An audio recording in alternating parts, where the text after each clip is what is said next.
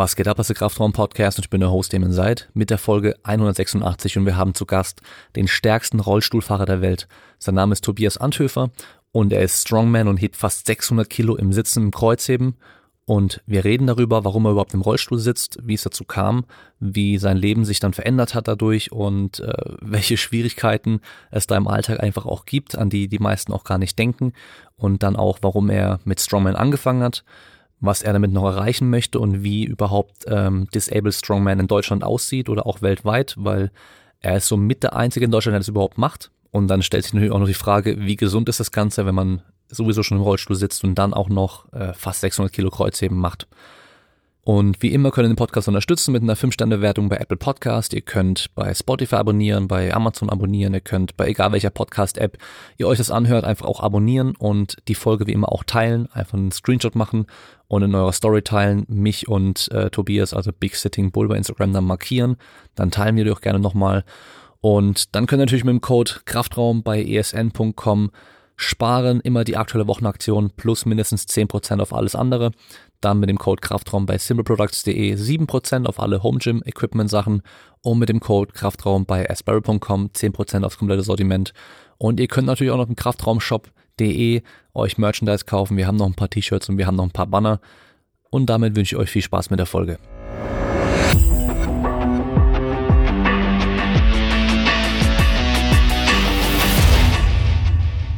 Ich kenne ja auch Rollstuhlfahrer und ich bin jedes Mal wieder erstaunt, wenn ich mit denen über den Rollstuhl allein nur spreche, wie teuer die ganzen Sachen sind. Das ist so krass, allein schon diese Sitzkissen. Also kannst du mal erzählen, was du für ein Sitzkissen hast und was das kostet, weil die meisten Zuhörer, die damit keine Berührungspunkte haben, die denken halt, okay, das ist einfach irgend so ein Kissen und das kostet vielleicht ein paar Euro, aber da täuscht man sich ja ganz schön.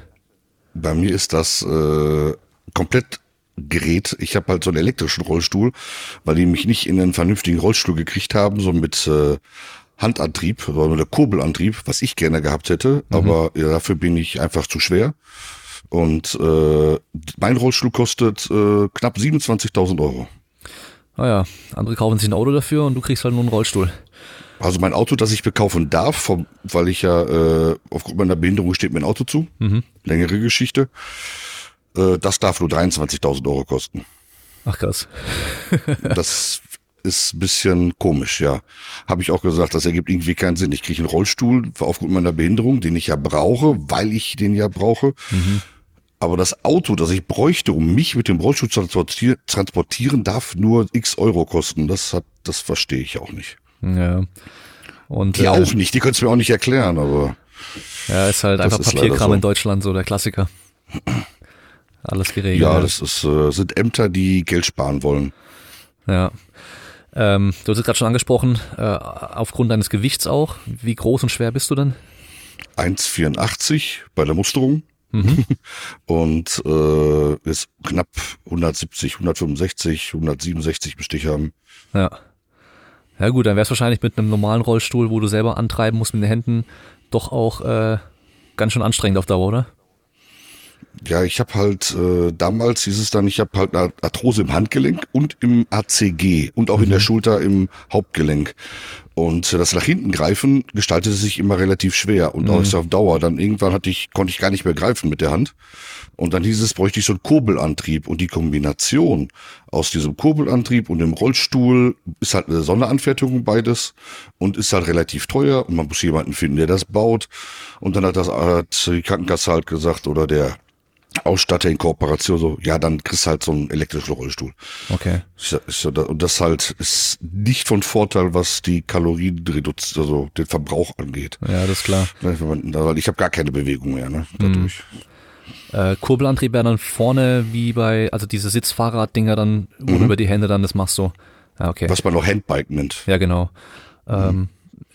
Ich kenne einen, der hat auch einen Rollstuhl für, wenn er halt dann viel unterwegs ist und lang unterwegs ist, hat er einen, der dann noch elektrisch noch mit angetrieben ist. Das heißt, du kannst halt selber mit den Händen ganz normal irgendwie anschucken, aber du kannst halt auch einfach dann nur nach vorne drücken und dann fährt er halt automatisch dann. Ja, und den hat er aber natürlich dann halt auch die ganze Zeit immer benutzt, wo ich dann auch so denke, so, ja komm, also wenn dann, nur wenn es wirklich sein muss, wenn du irgendwie eine Tagestour machst oder sowas, aber ja, da wird man wahrscheinlich auch relativ schnell dann auch faul. Also so ein Anbau, so Zusatzmotor, so Zusatzantrieb, hat man bei mir auch mal ausprobiert, aber die sind halt, das Ding ist dann viel zu anfällig. Ja. Halt, weil aufgrund der Masse, der Rollstuhl kann, der Motor kann da alles, der Elektromotoren können ja einfach alles bewegen, der Drehmoment ist ohne Ende da. Ja. Kommt aber eine Kante, verzieht sich der ganze Rollstuhl im schlimmsten Fall und man hat einfach verloren. Das Recht, wenn man dann am Rollstuhl spart.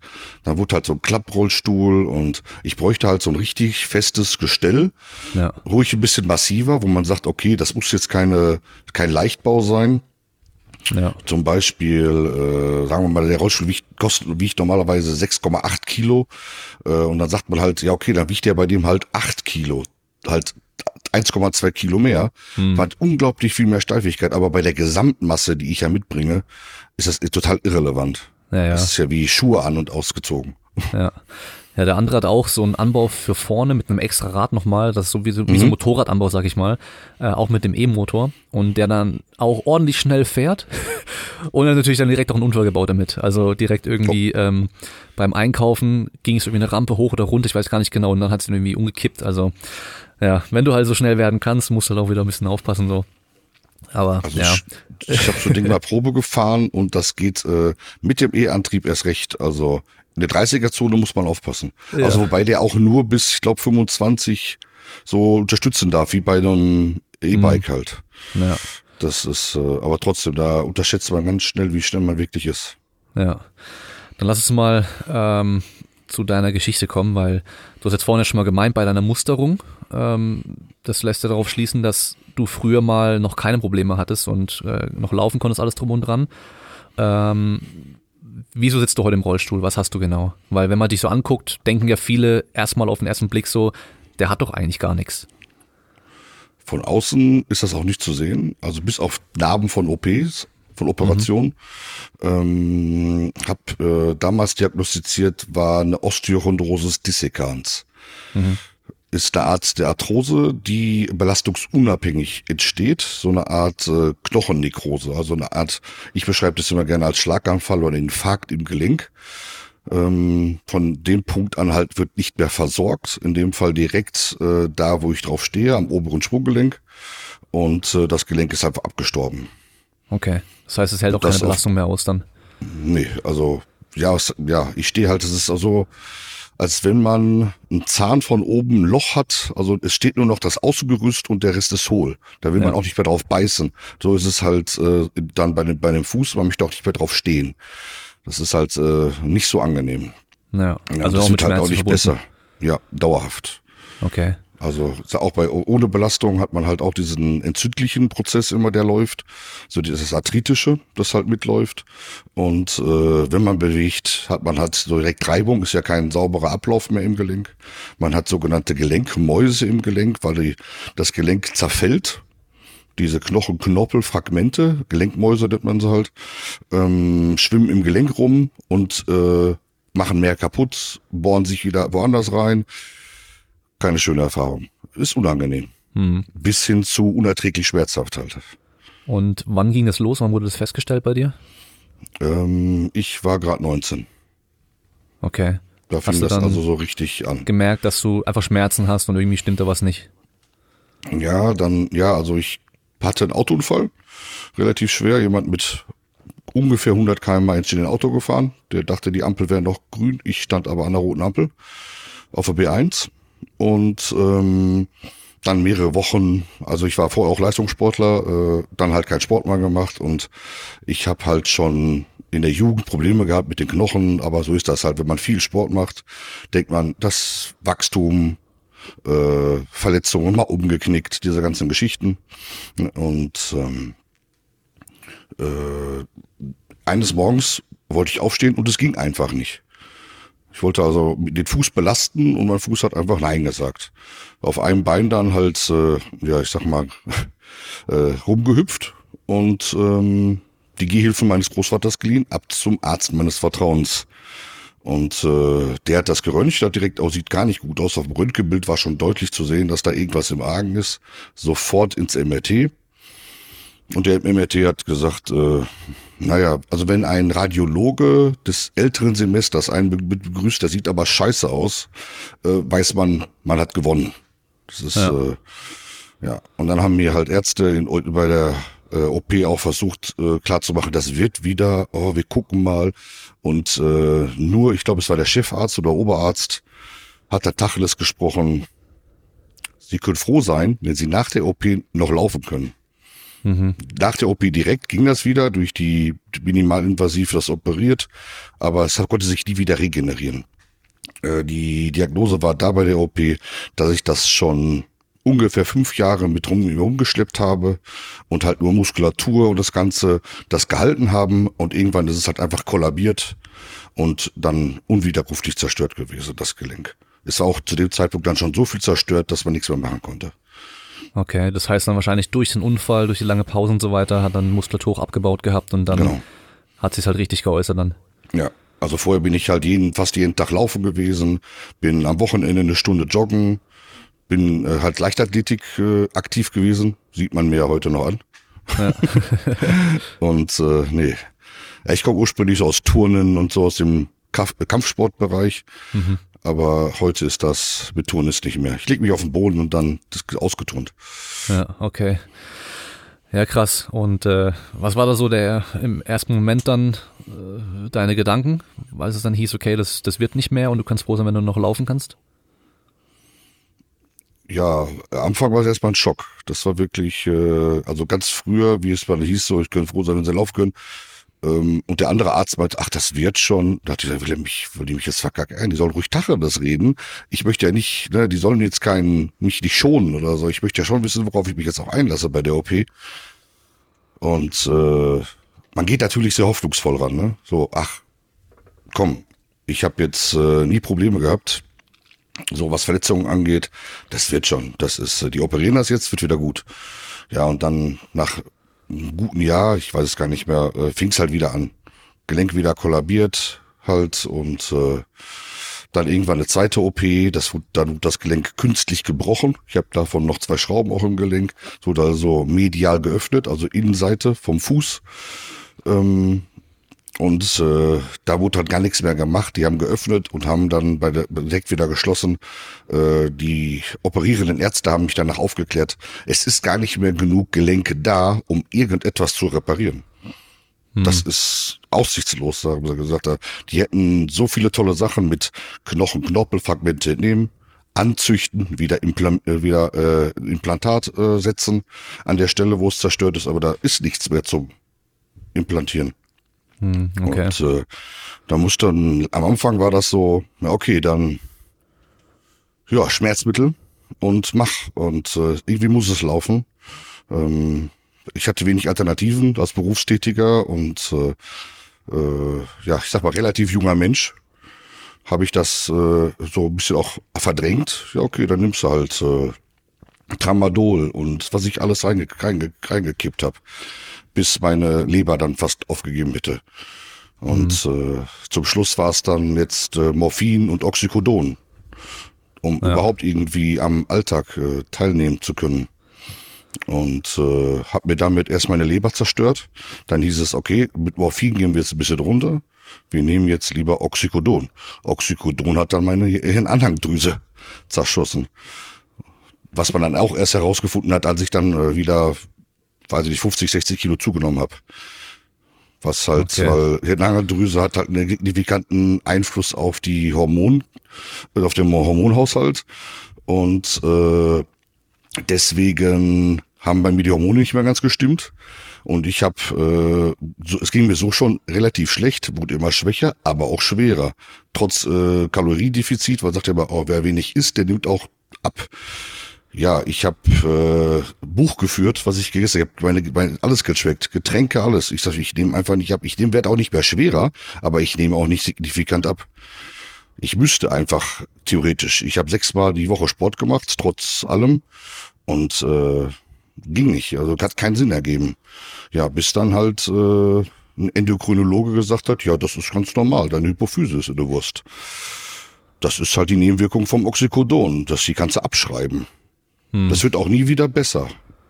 Ja, jetzt kriege ich dann halt entsprechend andere Medikamente.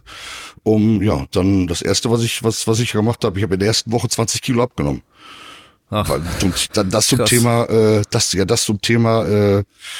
es liegt nur an der Ernährung. Also ich kann jetzt leider ein Lied davon singen, es ist nicht nur das. Wenn dann noch was anderes im Argen ist, kann man sich so gut ernähren, wie man will. Und man hat zumindest nicht die Ergebnisse, die man erwartet. Oder die ich erwartet hätte. Ja. Und aber dann von einer auf der Wache, ich habe so viel Wasser verloren auch sofort, weil die Hormone wieder einigermaßen eingestellt waren und zack, 20 Kilo weg. Noch eine Woche später wieder 10 Kilo weg. Also ja. Ich hatte fast 200 Kilo zu dem Zeitpunkt. Ja, krass. Und wenn du dann eh schon nicht gescheit laufen kannst und sowas, dann ja. Hast du ja echt verloren so. Ist es nicht auch das, wo man so dieses Mondgesicht bekommt, wo man so viel Wasser auch im Gesicht zieht und so? Ja, ich war schon ziemlich füllig. Also ich bin ja so schon nicht schmal, aber ja, ich hatte ganz schöne Pausbacken und so. Also ich war auch, ich hatte Wasser in den Händen auch. Ja, okay. Ich hatte ganz stark, ich habe halt durchs ganze Sitzen, ich habe ja Kompressionsstrümpfe an und das wurde auch deutlich schlimmer über in diesem Zeitraum. Und ja, jetzt zum Beispiel, ich habe irgendwie auch zum Thema, ich habe nur Gewicht verloren, aber ich habe zum Beispiel Anfang letzten Jahres hatte ich 200 Kilo. Und jetzt habe ich Gewicht reduziert und ich habe am Sprunggelenk irgendwas mit 6 cm Umfang verloren. Ach krass. Also direkt überm Sprunggelenk. Also das muss man sich mal sechsten, wie viel das ist. Ne? Also meine Füße, der Bereich über den Füßen war ja fast so dick wie meine Wade. Naja. Also das ist schon, ist nicht ohne. Also deswegen Medikamente und Gesundheit, das ist nicht alles das, ja. Das ist dann so halt, der Kompromiss, den man eingehen muss, ja? Ja, aber viele sagen halt, da ist ja nichts. Oder wer abnehmen will, kann abnehmen. Ne? Also ich bin auch Fahrrad gefahren. Ich bin bei gesunden gewesen. Menschen, bei gesunden Menschen, da ist es so relativ einfach. Aber wenn dann halt so Sachen mit dazukommen, dann funktioniert es da halt einfach nicht mehr so normal. Naja, vor allem, wenn man so krasse Medikamente nehmen muss. Ich hätte es auch nicht gedacht. Also ich habe ja mit Ernährung sehr viel zu tun, habe mich von klein auf, habe selber ein paar Semester Physiotherapie gelernt, durch den Leistungssport früher. Ich habe viel mich mit Ernährung beschäftigt, helfe da auch Leuten, was das angeht. Ich würde jetzt nicht sagen, ich mache eine Ernährungsberatung, aber ich weiß halt, was richtig ist, was falsch ist, was man supplementieren könnte, was Müll ist. Ja. Wenn man dann Leuten sagt, ja, du machst das und das und dann nimmst du ab und man selber wendet das bei sich an und es passiert nichts. Naja, also zumindest nicht das, was man erwarten würde. Da denkt man so, man denkt echt, man hat ein bisschen an einer Waffel. Ne? Zudem, wenn man das anderen erzählt, die dann ja auch Ahnung haben, weil ich habe mir ja Rat geholt von Leuten, wo ich dachte, die mehr Ahnung haben als ich, wo es dann hieß, ja, das kann eigentlich nicht sein. Also ich habe gecheckt von 5000 Kalorien, ich habe immer 1000 Kalorien reduziert, immer für mehrere Wochen gehalten, bis ich bei 2000 Kalorien war und bei 2000 Kalorien bin ich nach dem Bankdrücken fast von der Bank gefallen, weil mein Kreislauf so weit im Keller war, wo dann derjenige, einer von denen, den ich gefragt hatte, der auch Ahnung hat, der auch selber Dozent ist an der Uni, und sagte auch ja kein Wunder, du isst zu wenig, ne? Wieso isst du? Ja, ich will abnehmen, ich muss abnehmen. Ich wiege fast 100 Kilo, ich sehe aus wie Jabba. Ne? Das kann ja nicht sein. Ja, nee, kann auch nicht. Und aber auf die Idee zu kommen, dass vielleicht meine ganzen Hormone gar nicht mehr so sind, wie sie sein sollten, aufgrund eines Medikaments, das man nimmt, bin ich gar nicht drauf gekommen. Ja. Ne? Und halt, weil auch Ärzte nicht drauf gekommen sind, ne? Ja, das ist ja eigentlich krass, weil normalerweise, wenn du theoretisch, selbst wenn du im Fitnessstudio dich anmeldest und einen Trainingsplan bekommst, hast du normalerweise so einen Anamnesebogen, wo ja auch drin steht, nehmen sie irgendwelche Medikamente. Also weißt du, normalerweise sollte man halt schon auch nach sowas fragen. Also nimmst du irgendwelche Medikamente, wo man wissen müsste, weil man davon ausgehen kann, dass man dadurch auch eben schneller zunimmt, schlechter abnimmt oder sonstige Sachen halt auch passieren kann. Es ist halt krass, ja, dass da irgendwie niemand dran gedacht hat vielleicht. Also wie gesagt, ich war ja bei mehreren, bei mir ist es jetzt zum Beispiel, ich habe das Problem mit Testosteron, dadurch zwangsläufig Hypophyse, Leber kaputt, gleich wenig Testosteron, ich aromatisiere sehr viel, weil die Leber ja beschädigt ist, die sorgt dafür ja, also jeder, der sich ein bisschen auskennt, weiß, dass das alles zusammenhängt und ich habe Full House, was das angeht, ja. Und plus nochmal mehr Körpergewicht und mehr Körperfett, ja, was genau, noch schlimmer macht. Genau. Richtig. Und wirklich dann von Arzt zu Arzt, alle haben gedacht so, ja, sieht halt schlecht aus, aber ja, damit musst du zum Spezialisten, zum Endokrinologen. Und ja. In einer Bochumer Uni, der meinte dann so, ja, kein Wunder, dass das so ist, weil sie nehmen doch Oxycodon. Wie gesagt, das war so dieses, ja, wieso ist das so normal? Ja, Oxycodon, ach, das muss man aber als Arzt wissen, oder das muss man ja wissen, das macht die Hirnanhangdrüse kaputt, die steuert das und das und das, deswegen das und das und das. Okay, das ist dann schon so sehr ernüchternd, wenn man denkt so, ja, weil, man muss dazu vielleicht auch sagen, wenn ein Arzt, der hört, das ist so wie bei einem Menschen, wir hören halt hier Hufgetrappel, wir denken an Pferde und nicht an Zebras. Ne? Das ist halt, jeder ist auf seinem Gebiet und denkt so, okay, das ist ja das, daran muss es liegen. Ne? Wir schießen jetzt mit dem, was wir zur Verfügung haben, schießen wir auf dieses Problem. Und keiner denkt über den Tellerrand hinaus im ersten Moment. Ne? Der erste Arzt denkt halt erstmal, okay, der Typ hat brutale Schmerzen, Morphin kann er nicht mehr nehmen, was ist das nächste, was man ihm geben kann? Genau. Und der Rattenschwanz, der halt hinten dran hängt, da ist halt viel, viel einfach, was da noch passieren kann, aber das ist halt wahrscheinlich so der Kompromiss, okay, entweder mache ich jetzt was gegen die Schmerzen und nehme halt in Kauf, dass halt irgendwie andere Sachen dadurch schlechter werden, oder lebe ich halt durchgehend mit deutlich mehr Schmerzen. Und das ist wahrscheinlich so das große Problem, oder? Also das Oxycodon damals hieß es dann halt, wegen des Morphin ist ja relativ unverträglich. Morphin ist halt unretardiert, also pures Morphin ist halt nicht besonders gesund für die Leber, für den ganzen Organismus. Und es hieß dann, damit ich darauf nicht mehr so angewiesen bin, könnte man einen Pegel schaffen mit Oxycodon, retardiert, also einen Pegel über den ganzen Tag hinweg, über 24 Stunden. Ja. Und dann hätte ich halt nicht mehr diese starken Schmerzspitzen und der ganze Alltag würde für mich leichter laufen. Und das habe auch ich habe das aber über Jahre schon mit Morphin behandelt und damit bin ich gut gelaufen. Ja. Und Oxycodon war dann so, das ist ja auch verträglicher. Das wurde ja von einem Schmerztherapeuten alles über Jahre verfolgt und naja, so viel verträglicher. Also ich habe genau diese eine Nebenwirkung, die es hat, habe ich auch gekriegt, die bei mir alles erstmal, ich glaube, viel schlimmer gemacht hat. Hm. Also heute nehme ich es nicht mehr, weil ich sage, das kann und will ich so nicht mehr. Nimmst du dann heute noch andere Schmerzmittel oder gar nicht mehr? Ist nur noch Morphin. Also Morphin halt nach Bedarf. Also nur noch, wenn es wirklich absolut sein muss. Ne? Okay. Das ist also... Das ist ja dann auch wieder so ein bisschen so Spiel mit dem Feuer wahrscheinlich auch, ne? Ja, also denken viele. Also ich kenne mich halt damit nicht aus, aber ich weiß halt ja, dass irgendwelche Leute, die halt auch auf Drogen sind oder halt Drogen nehmen, dass die auch teilweise einfach Morphin halt auch nehmen. Deswegen weiß ich nicht, ist Opioid, mit Abhängigkeit und so weiter und ob das halt dann irgendwie dann passieren könnte, weißt du, dass er dann auch immer mehr wird. Ist das größte Risiko, die Abhängigkeit. Und da gibt's halt, also ich habe noch nicht mal einen Rausch. Wenn ich Morphin nehme, ich merke nichts, weil ich das wirklich nehme, wenn ich Schmerzen behandle. Und ich muss dazu sagen, es gibt halt da Studien ohne Ende, die belegen, dass über 80 oder 90% der Patienten, die mit Morphin behandelt werden,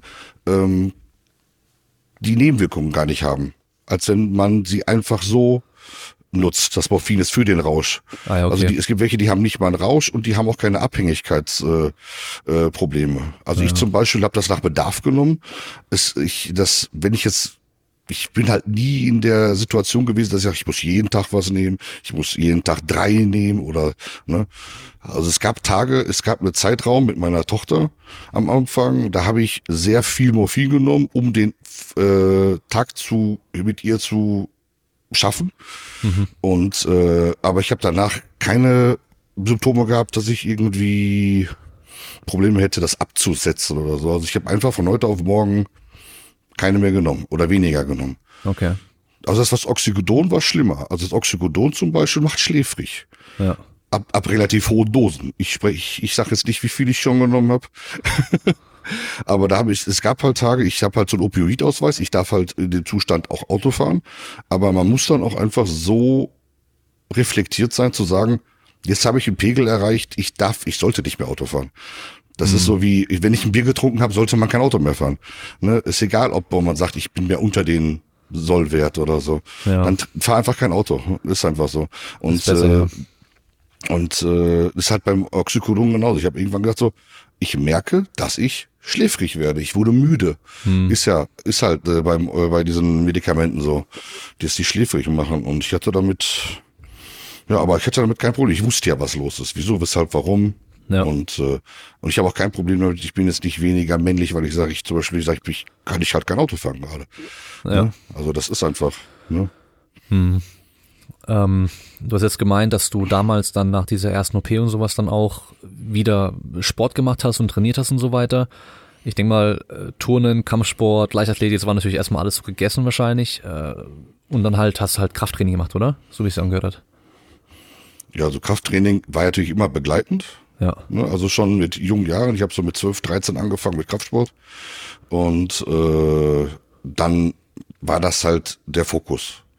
Natürlich am Anfang immer noch erhaltend für mich. Ich habe Phasen gehabt von Bettliegerigkeit, wo ich danach wirklich dann mit Wasserflaschen angefangen habe, wieder mich erstmal zu bewegen, bis hin zu Laufen neu lernen, auch nach den OPs, nach den Operationen immer wirklich ins Studio und ich habe auf gut Deutsch geheult vor Schmerzen, weil es musste ja weitergehen und dann sowas wie Laufen natürlich nicht mehr relevant oder so die ganzen Kampfsportgeschichten, ne, diese ruckartigen Bewegungen, alles unter kontrollierten Bedingungen, die Beinmuskulatur aktivieren, trainieren, Muskulatur erhalten. Es war in erster Linie war es Lebensqualität, die erhalten werden sollte natürlich. Mhm. Da ging es auch nicht mehr um Spitzenleistungen. Ja. Ne? Hat es dann so nach dieser ersten Diagnose und nach der ersten OP und so eine Zeit lang gedauert, bis du dann auch irgendwie so gemerkt hast, okay, es wird wahrscheinlich wieder wirklich nicht mehr so werden wie vorher, oder hat es irgendwie gedauert, bis du dich damit abgefunden hast? Oder hast du halt immer noch so diese Hoffnung gehabt, so ja okay, der eine Arzt sagt zwar das, der andere sagt aber das und ich krieg das hin mit Training und so, weißt du, dass ich wieder laufen kann und alles drum und dran. Weil ich glaube, in dem Alter noch, dann ist man bestimmt noch so ein bisschen mehr so, ja, das kriege ich schon hin. Also nach der zweiten OP war da der Gedanke schon irgendwie, ich war nicht mehr so positiv gestimmt. Also wenn die zumachen und mir wirklich sagen, da ist nichts mehr, da ist Exitus, dann denkt man, ja okay, das machen die nicht einfach so. Die machen nicht bei einer riesen OP, brechen mir da den Fuß absichtlich, um mir wieder zuzumachen, um gar nichts zu machen. Und ich habe natürlich ich versuche das so lange irgendwie, ne, mit Medikamenten und Magenprobleme und ich habe alles durch. Und irgendwann kam der Punkt, wo dann halt mehrere Ärzte mir gesagt haben, durchs Morphin damals, wenn ich so weitermache, ich habe halt Tramadol, Morphin, Novamin, alles, weil es hieß ja, man muss ja alles nehmen, was man kriegen kann. Die Ärzte haben ja nur noch reingeschmissen. Und dann haben mir 3 Ärzte unabhängig innerhalb von 1-2 Wochen gesagt, dass ich werde das Jahr nicht überleben. So wie ich jetzt, das schaffe ich nicht. Meine Leber ist in den nächsten 3 bis 6 Monate ist die hin. Ich habe jetzt schon eine vergrößerte Leber. Ich war damals nicht so fett, hatte aber eine Fettleber, war medikamentenbedingt. Und die haben gesagt, die ist in 3 Monaten groß wie ein Fußball und dann war es das. Krass. Und und dann hatte ich halt die Alternative war so, sagen wir mal so, ich hatte für mich gar keine Alternative bis zu dem Zeitpunkt. Wenn 3 Ärzte dir das sagen, als Anfang 20-Jähriger so, Mitte 20, denkt man so, okay, sollte man drüber nachdenken so. Und dann habe ich versucht, mich nach Alternativen umzuschauen. Und die einzigen Alternativen, die es da für mich gab, also die mir immer an mich herangetragen wurden, war der Rollstuhl. Ja, und dann habe ich gedacht, ja, okay, dann Rollstuhl bis ans Ende deines Lebens oder Tod. Und das ist dann, fiel mir dann nicht so schwer, die Entscheidung. Ja. Damals, glaube ich, mit meiner Lebensabschnittsgefährtin, aber ja, war nicht so einfach dann. Mhm. Also für mich war es einfacher als für meine Umgebung, muss ich sagen. Weil ich war von heute auf morgen einfach nicht mehr der Typ, mit dem man überall hingehen konnte. Ja. Ja, es war kein mehr, komm, lass uns mal in die Disco, lass uns mal in die Kneipe, lass uns mal am Wochenende dahin. So, ja, sind denn da Stufen vor der Tür? Ja. Ja, dann kann ich nicht mit. Ja, das ist aber kacke. Und irgendwann wurde ich einfach nicht mehr gefragt. Und dann wurde ich rausgesiebt, weil die meisten haben ein Problem damit, sich dann darauf einzustellen, dass da jemand ist, immer wieder zurückzustecken. Also, und am Anfang hatte ich immer das Problem, immer den Gedanken, dass ich das Problem sei. Also ich bin ja der da den Leuten verhindert, dass sie da hingehen können. Hm. Und irgendwann, also hat lange gedauert, bis ich da war, dass ich an dem Punkt war, wo ich gesagt habe, ich kann nicht das Problem sein, es könnte vielleicht an diesen scheiß Stufen liegen. Ja. Ja, weil, oder an der Location, oder ich kenne halt so viele Locations, die dann umgebaut haben oder angepasst haben, dass man da es einfach barrierefrei ist, dass es halt einen zweiten Eingang gibt oder ein, wie auch immer. Ne? Ich kenne halt Locations, wo man, da kann man feiern und man kann zu Konzerten und dann heißt es ja, da musst du halt hinten rein. Gehst halt durch den Serviceeingang oder wie auch immer. Aber es gibt immer eine Möglichkeit. Naja. Und also nicht immer, ne? Also klar, es gibt Gebäude, die es nicht hergeben. Das ist auch okay so, das ist dann halt. Aber was ist heute das größte Problem ist, ich bin da ein bisschen reingewachsen, ist, dass das viele gar nicht versuchen. Hm. Das schlägt mir so ein bisschen auf den Magen. Deswegen habe ich ja mittlerweile bin ich ja sehr engagiert, was das Thema angeht. Ja. Wie nennst du dich da? Influencer anstatt Influencer? Ja, genau. So hat mir irgendjemand mal so aufs Auge gedrückt und da habe ich gesagt, dann mir egal. Ist ja ein Hashtag. Ja, genau. Ich als alter Mann, ich mache jetzt seit 1,5 Jahren Instagram und ja, ist immer noch eine Welt, die ich nicht verstehe, aber ja. Nee, das ist so. Ja, ich fing ja sogar an, ich habe einen Sportverein gegründet, wo ich gesagt habe, ich möchte einen Ort haben, wo jeder immer willkommen ist. Egal woher der kommt, egal ob der nur ein Arm, ein Bein, ein Auge, gar keine Arme, jeder ist willkommen. Mhm. Und das muss irgendwie funktionieren, habe ich gesagt. Ich war vielleicht ein bisschen naiv, aber ich bin auch bis heute noch sehr überzeugt, dass das möglich ist. Man muss es nur wollen. Man muss nur Leute haben, die Manpower und leider auch viel Geld. Ja, das ist meistens das Problem. Es hapert eigentlich immer nur am Geld. Hm. Das merke ich halt aktuell. Es ist immer das Geld. Ne, weil die Geld haben, die möchten ungern helfen. Ja. Also sehe ich ja im Verein. Die am meisten da tun und helfen oder auch sogar geben, sind die am wenigsten haben. Hm. Ne? Ja, ich glaube, das Problem ist ja auch oftmals, dass es gibt ja viele Probleme in der Welt, weißt du, alle möglichen Probleme in der Welt und gibt viele Leute, die auch viel Geld haben und viel helfen könnten, aber die mit dem Thema, was du jetzt zum Beispiel hast, halt 0 Berührungspunkte haben, deswegen halt auch überhaupt nicht mal dran denken, da was zu machen. Und klar, wenn du halt dann irgendwie selber ein Kind hast mit irgendeiner Art von Behinderung, dann bist du natürlich auch deutlich mehr engagiert, da auch was zu machen und ist natürlich dann auch klar so. Und ja, aber möglich ist natürlich, aber viele unterschätzen wahrscheinlich auch, wie viel mehr Aufwand vieles dann halt auch ist. Also sei es einfach nur barrierefrei für Rollstuhl, ist ja schon mal ein Thema, aber dann hast du halt zum Beispiel jemanden, der kann halt nichts sehen und dann muss da halt immer eine Person auf jeden Fall extra mal mit dabei sein, halt durchgehend mit dabei sein. Oder zum Beispiel beim letzten Trainingslager, wo ich mit dabei war mit der Paraleichtathletik, eine Speerwerferin, die halt im Rollstuhl sitzt und nichts sehen kann. Das heißt, es ist dann doppelt, weißt du, no, 2 Sachen auf einmal so, das ist dann nochmal ein bisschen mehr. Und wenn die dann zum Beispiel, das ist ja bei dir wahrscheinlich dann ähnlich beim Kreuzheben, wenn die halt Speerwurf macht, dann braucht sie halt erstmal ihren Sitz, der halt dann auf die Plattform gebracht werden muss, der halt befestigt werden muss und so weiter. Und wenn sie dann wirft, dann muss halt auch jemand immer kommen und die Sachen wieder zurückbringen für sie und ihr wieder geben und so weiter, weißt du, deswegen ist einfach alles viel, viel aufwendiger, als man dann halt denken würde. Ja, es sind halt viele Kleinigkeiten auch, an die man dann gar nicht denkt, wenn man damit nichts zu tun hat. Also Barrierefreiheit, wenn ich überlege, bei mir, mein Kraftraum, da könntest du reinkommen, wobei ich jetzt nicht weiß, meine Tür, also dein Rollstuhl ist wahrscheinlich so, dass du halt durch jede normale Tür kommst, oder? Von der Breite her. Ja, genau, ja. Dann geht's. 80er Tür, ganz normale 80er Tür. Ja, genau, das passt dann. Reicht. Also ich habe keine Treppenstufen, also beziehungsweise ich habe einen Lastenaufzug, mit dem könntest du nur runterfahren. Okay, ja. Der kann mich auch dann bewegen, okay. Schon also auf jeden Fall, ja, das heißt, ich hätte einen Aufzug und alles. Ja, also das würde hier zum Beispiel gehen, aber ja, manche andere Gebäude wahrscheinlich hast du einfach Probleme und dann entweder musste ich halt dann jemand irgendwie versuchen hochzutragen, wenn das halt irgendwie klappt mit 2 Leuten irgendwie im Rollstuhl, wenn du halt ein paar Strongmen dabei hast, keinen Stress, aber wenn du halt dann irgendwie nur, keine Ahnung wen dabei hast, der dann vielleicht auch nicht stark genug ist, mich irgendwo hochzuziehen, eine Stufe oder sowas, dann sieht's ja auch schon mal schlecht aus dann. Also bis jetzt hat es immer irgendwie funktioniert. Ich glaube, das Komplizierteste war bis jetzt immer zum Beispiel beim Fernsehen, wenn man auf so eine Bühne musste. Ja. Da gab es dann oft so von wegen, oh, von da aus gibt's eine Rampe, aber du musst ja gleich dann von da hinten, oh verdammt, da ist eine große Stufe, dann ist da so eine 30, 35 Zentimeter oder 40 Zentimeter Stufe. Ja. Und so, ja, wie kriegen wir den Dicken denn da hoch? Ja, bringst du mittlerweile schon deine eigene Rampe mit bei solchen Sachen, weil du es weißt? Die habe ich fast immer im Auto. Also ja, die ist okay.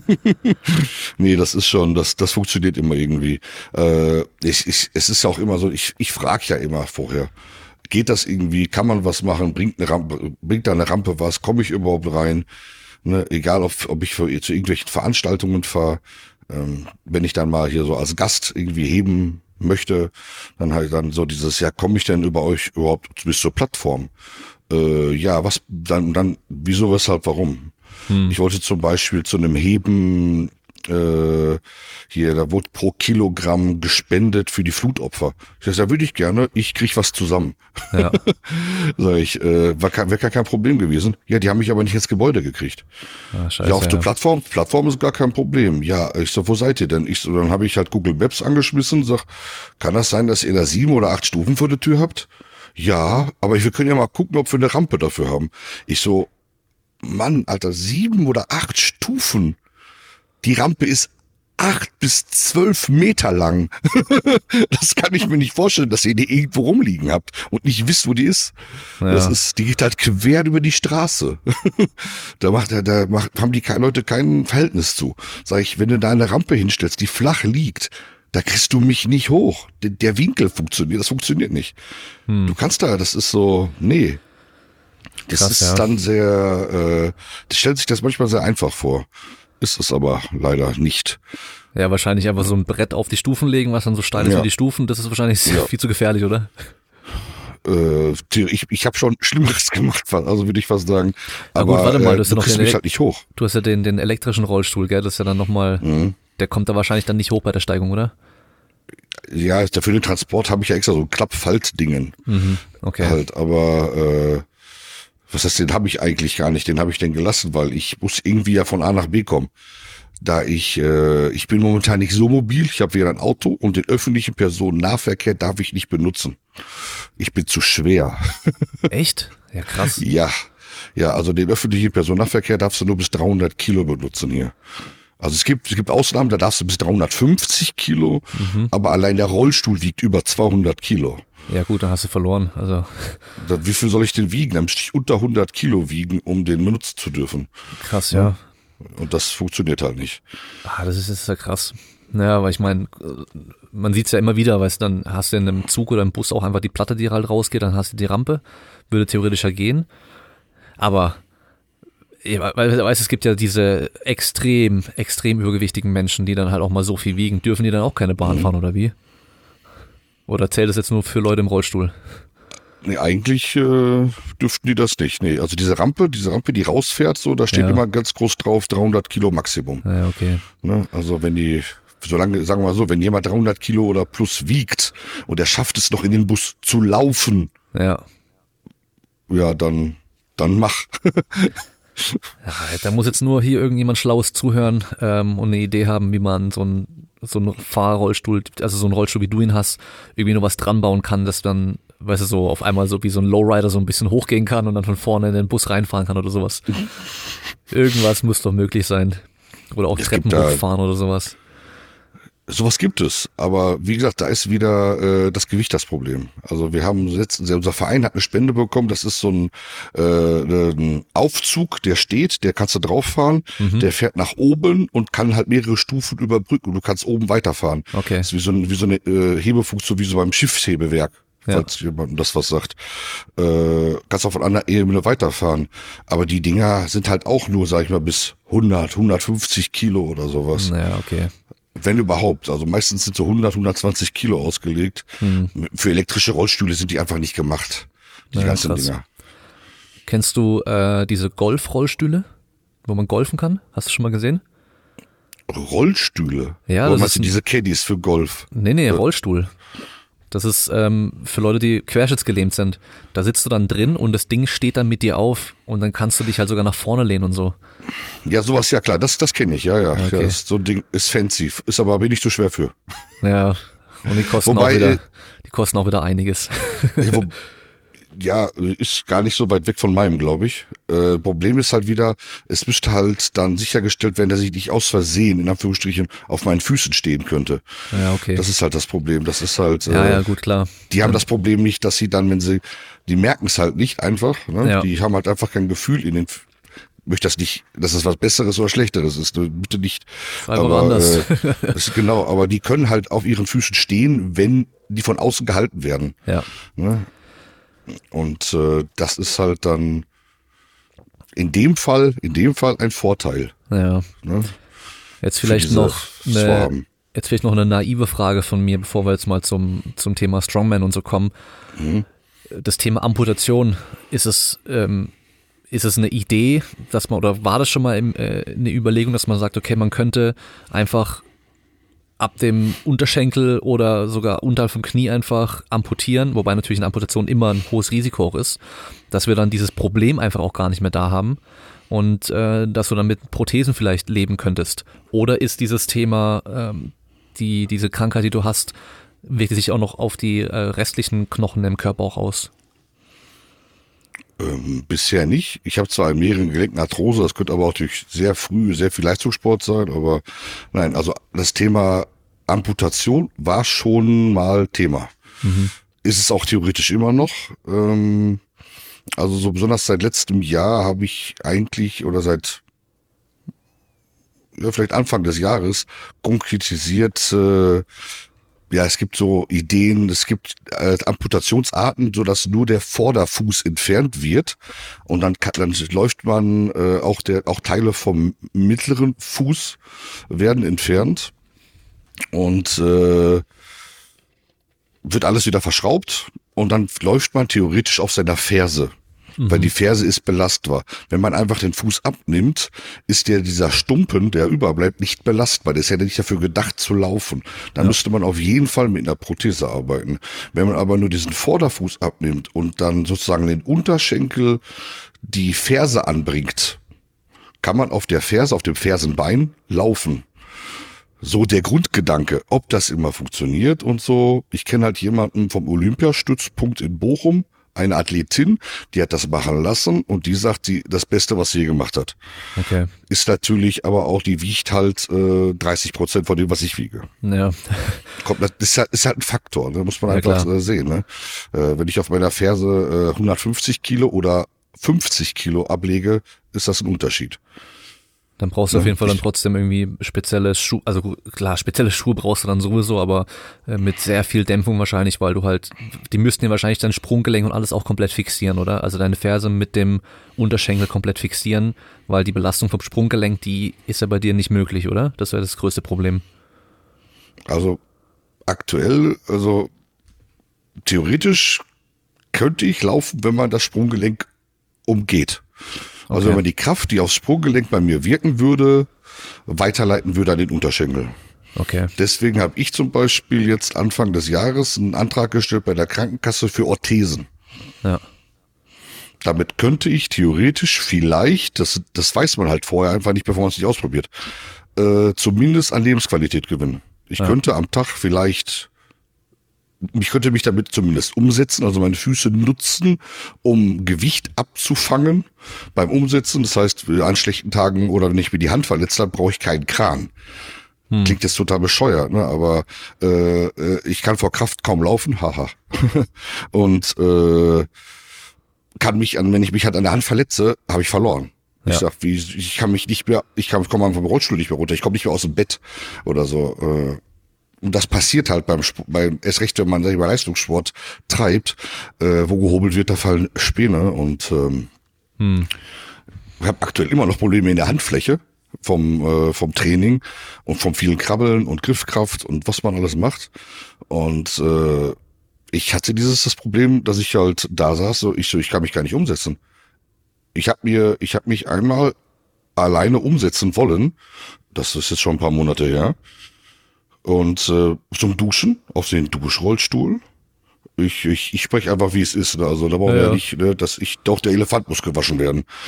Ich will mich darüber schwingen, will mich auf dem Sitz abstützen und denk so, ja, nee, das tut weh, das ist nicht so schön. Hab versucht, dann nur so eben auf der Kante mit der Hand zu bleiben. War keine gute Idee. Ich bin abgerutscht, meine Füße sind unter den Stuhl, ich habe mir das Bein verdreht und ein Stück Muskel abgerissen. Ach, shit. Und das musst du mal schaffen als Krüppel. Als Gehbehinderter dir was vom Oberschenkel abreißen. Ja. Okay, wir gehen jetzt nicht mehr davon aus, dass ich nochmal auf die Bühne gehe und dass es die Lücke da den irgendwie signifikanten Unterschied macht. Aber war keine schöne Erfahrung. Naja, klar. Ne? Vor allem, wenn du in dem Moment noch alleine zu Hause bist, dann liegst du da erstmal. Ich bin nie alleine zu Hause. Okay. Ich habe, ich brauche halt laut ich brauche halt 24 Stunden Hilfe. Egal was unten ist, ich zerre relativ hoch in dem Stuhl. Wenn was auf dem Boden liegt, ist es für mich nicht mehr erreichbar. Hm. Wenn alles was höher ist, ist es auch nicht erreichbar. Ich habe Probleme bei fast allem, was ich im Alltag, ich kann nicht mal die 90% der Türen kann ich hinter mir nicht schließen. Von dem doofen Stuhl aus, ne? Weil wenn ich mich nach vorne lehne, falle ich runter. Das klingt so banal, ne? Aber weil wenn ich dann versuche, mich drauf abzustützen, ich habe schon gehabt, ich bin aus dem Stuhl gefallen, weil ich dann gedacht habe, so komm, ein bisschen Gewicht auf den Fuß, dann macht's einmal und da war's. Und wenn ich da liege, dann liegt der Dicke da und dann ist vorbei.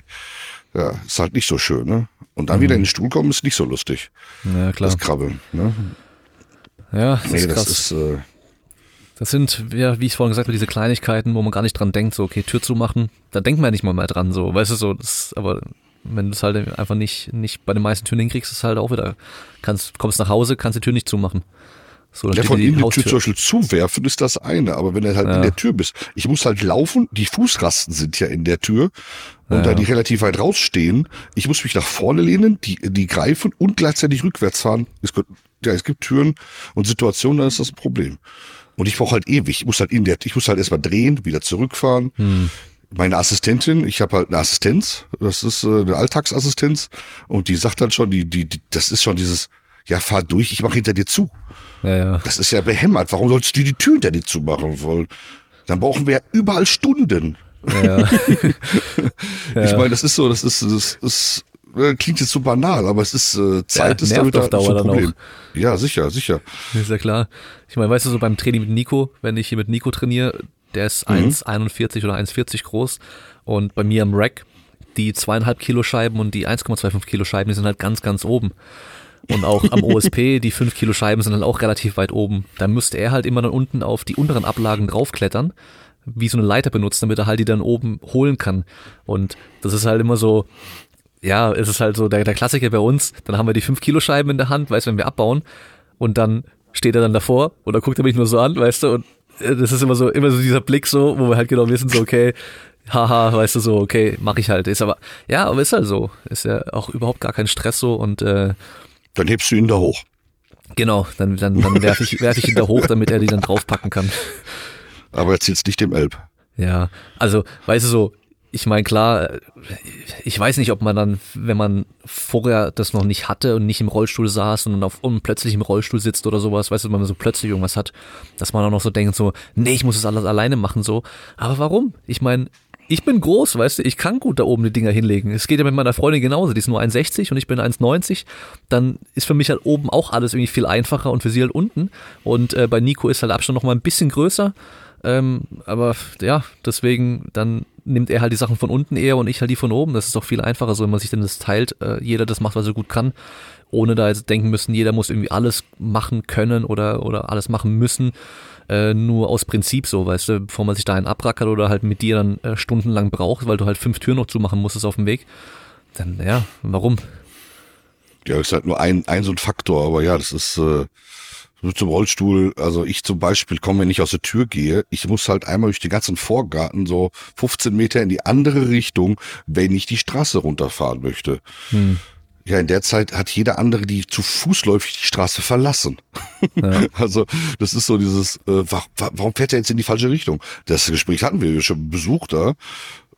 Meine Assistentin steht da und sagt so, ja, warum fährt er in die falsche Richtung? Weil hier ein Bordstein ist, auf dem wir stehen. Der kommt hier nicht runter. Ja. Oh. Das ist so, dass die Leute denken gar nicht drüber nach. Das ist so selbstverständlich, dass sie ja einen Bordstein einfach runtergehen können. Mhm. Diese 10, 15 Zentimeter. Mit meinem Rollstuhl wird das ein echtes Problem. Ja. Das mache ich einmal. Das ist halt. Kannte noch einen anderen Kleinwüchsigen, auch im Rollstuhl, der dann auch so einen elektrischen Rollstuhl hatte. Und ne, stimmt gar nicht. Der hatte noch keinen elektrischen Rollstuhl. Der wollte sich dann auch eben so ein, wie heißen die nochmal, vorne mit Kurbel, genau. Aber halt mit elektrischer Unterstützung wollte der halt bekommen. Aber die Krankenkassen haben da halt ewig rumdiskutiert und er hat es dann nie bekommen. Weil der halt an einem leichten Hang gewohnt hat. Und das Ding war halt, wenn der halt morgens zur Arbeit ist, musste er mit dem Bus fahren. Und im Endeffekt war die Arbeit, die war fast um die Ecke, aber halt nur bergauf. Und der musste halt dann einfach den Berg runterfahren, unten in den Bus einsteigen, um dann mit dem Bus wieder hochzufahren und noch weiter hochzufahren, dass er bei der Arbeit aussteigen kann.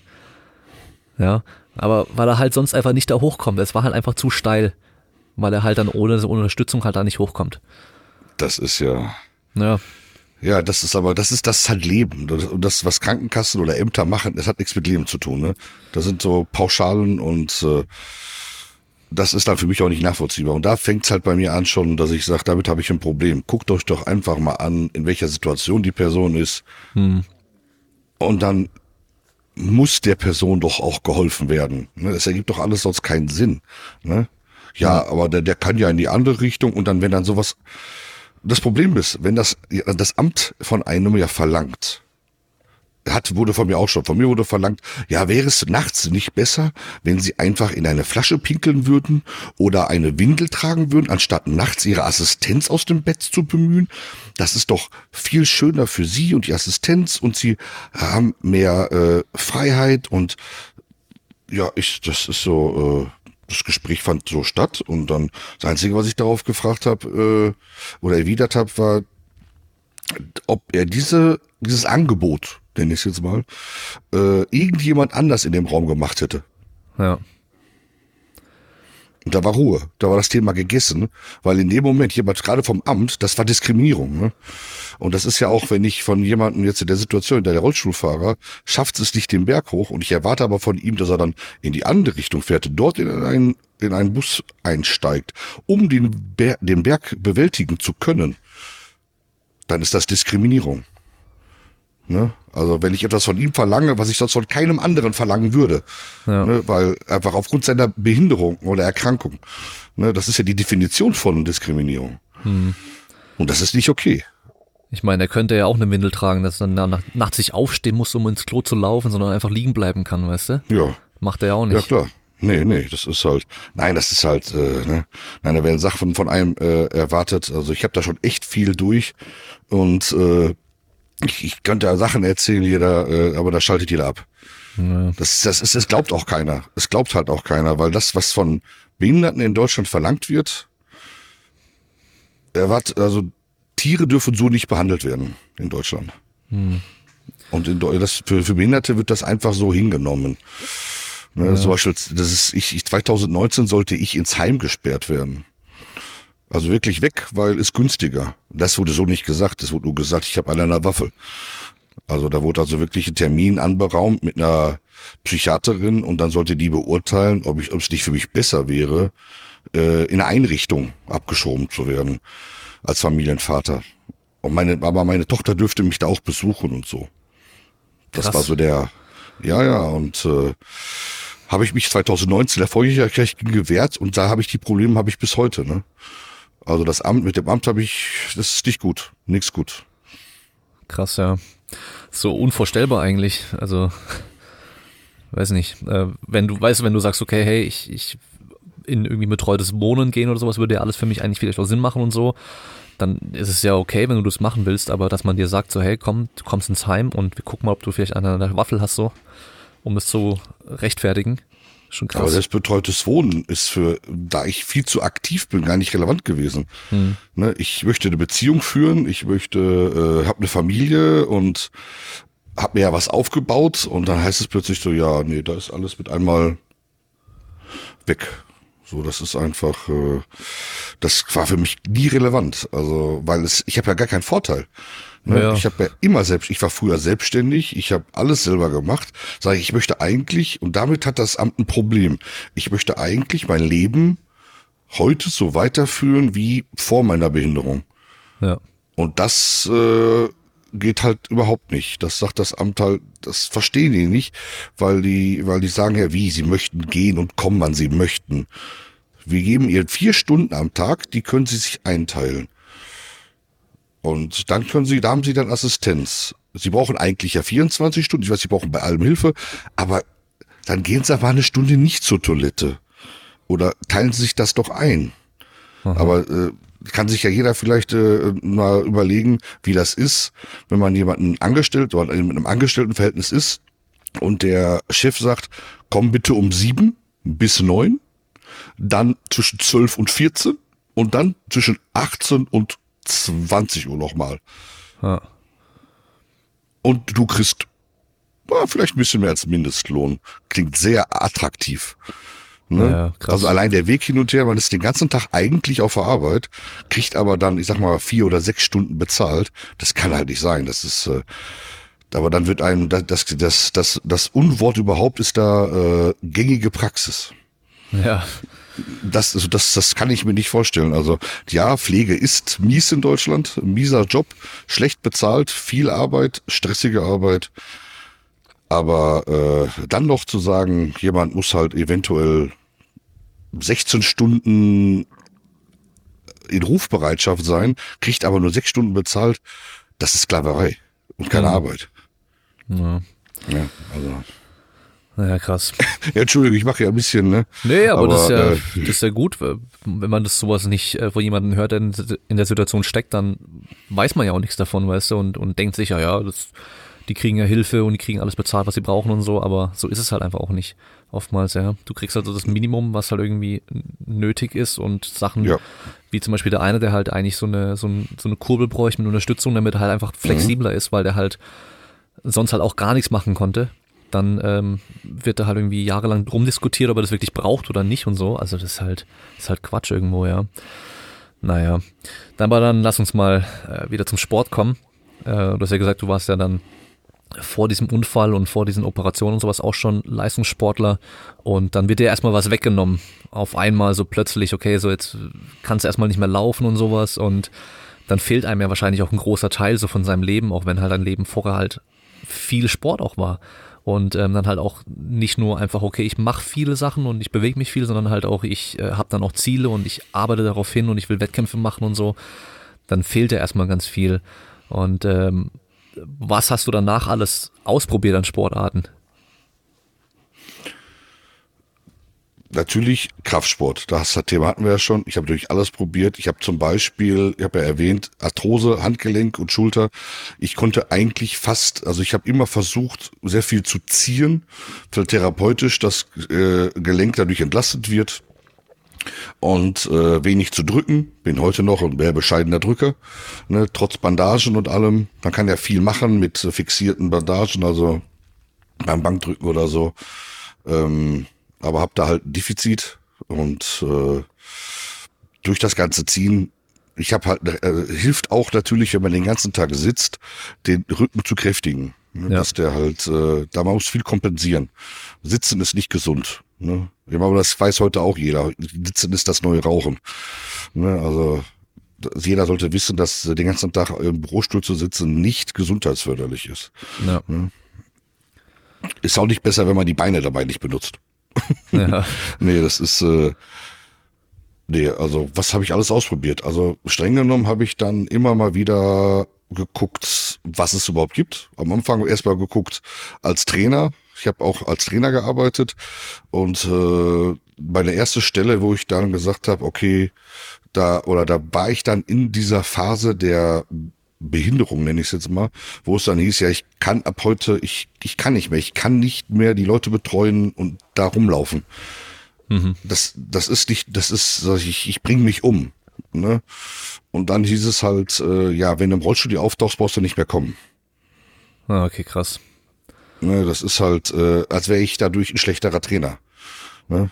Ich war vorher schon ein schlechter Trainer.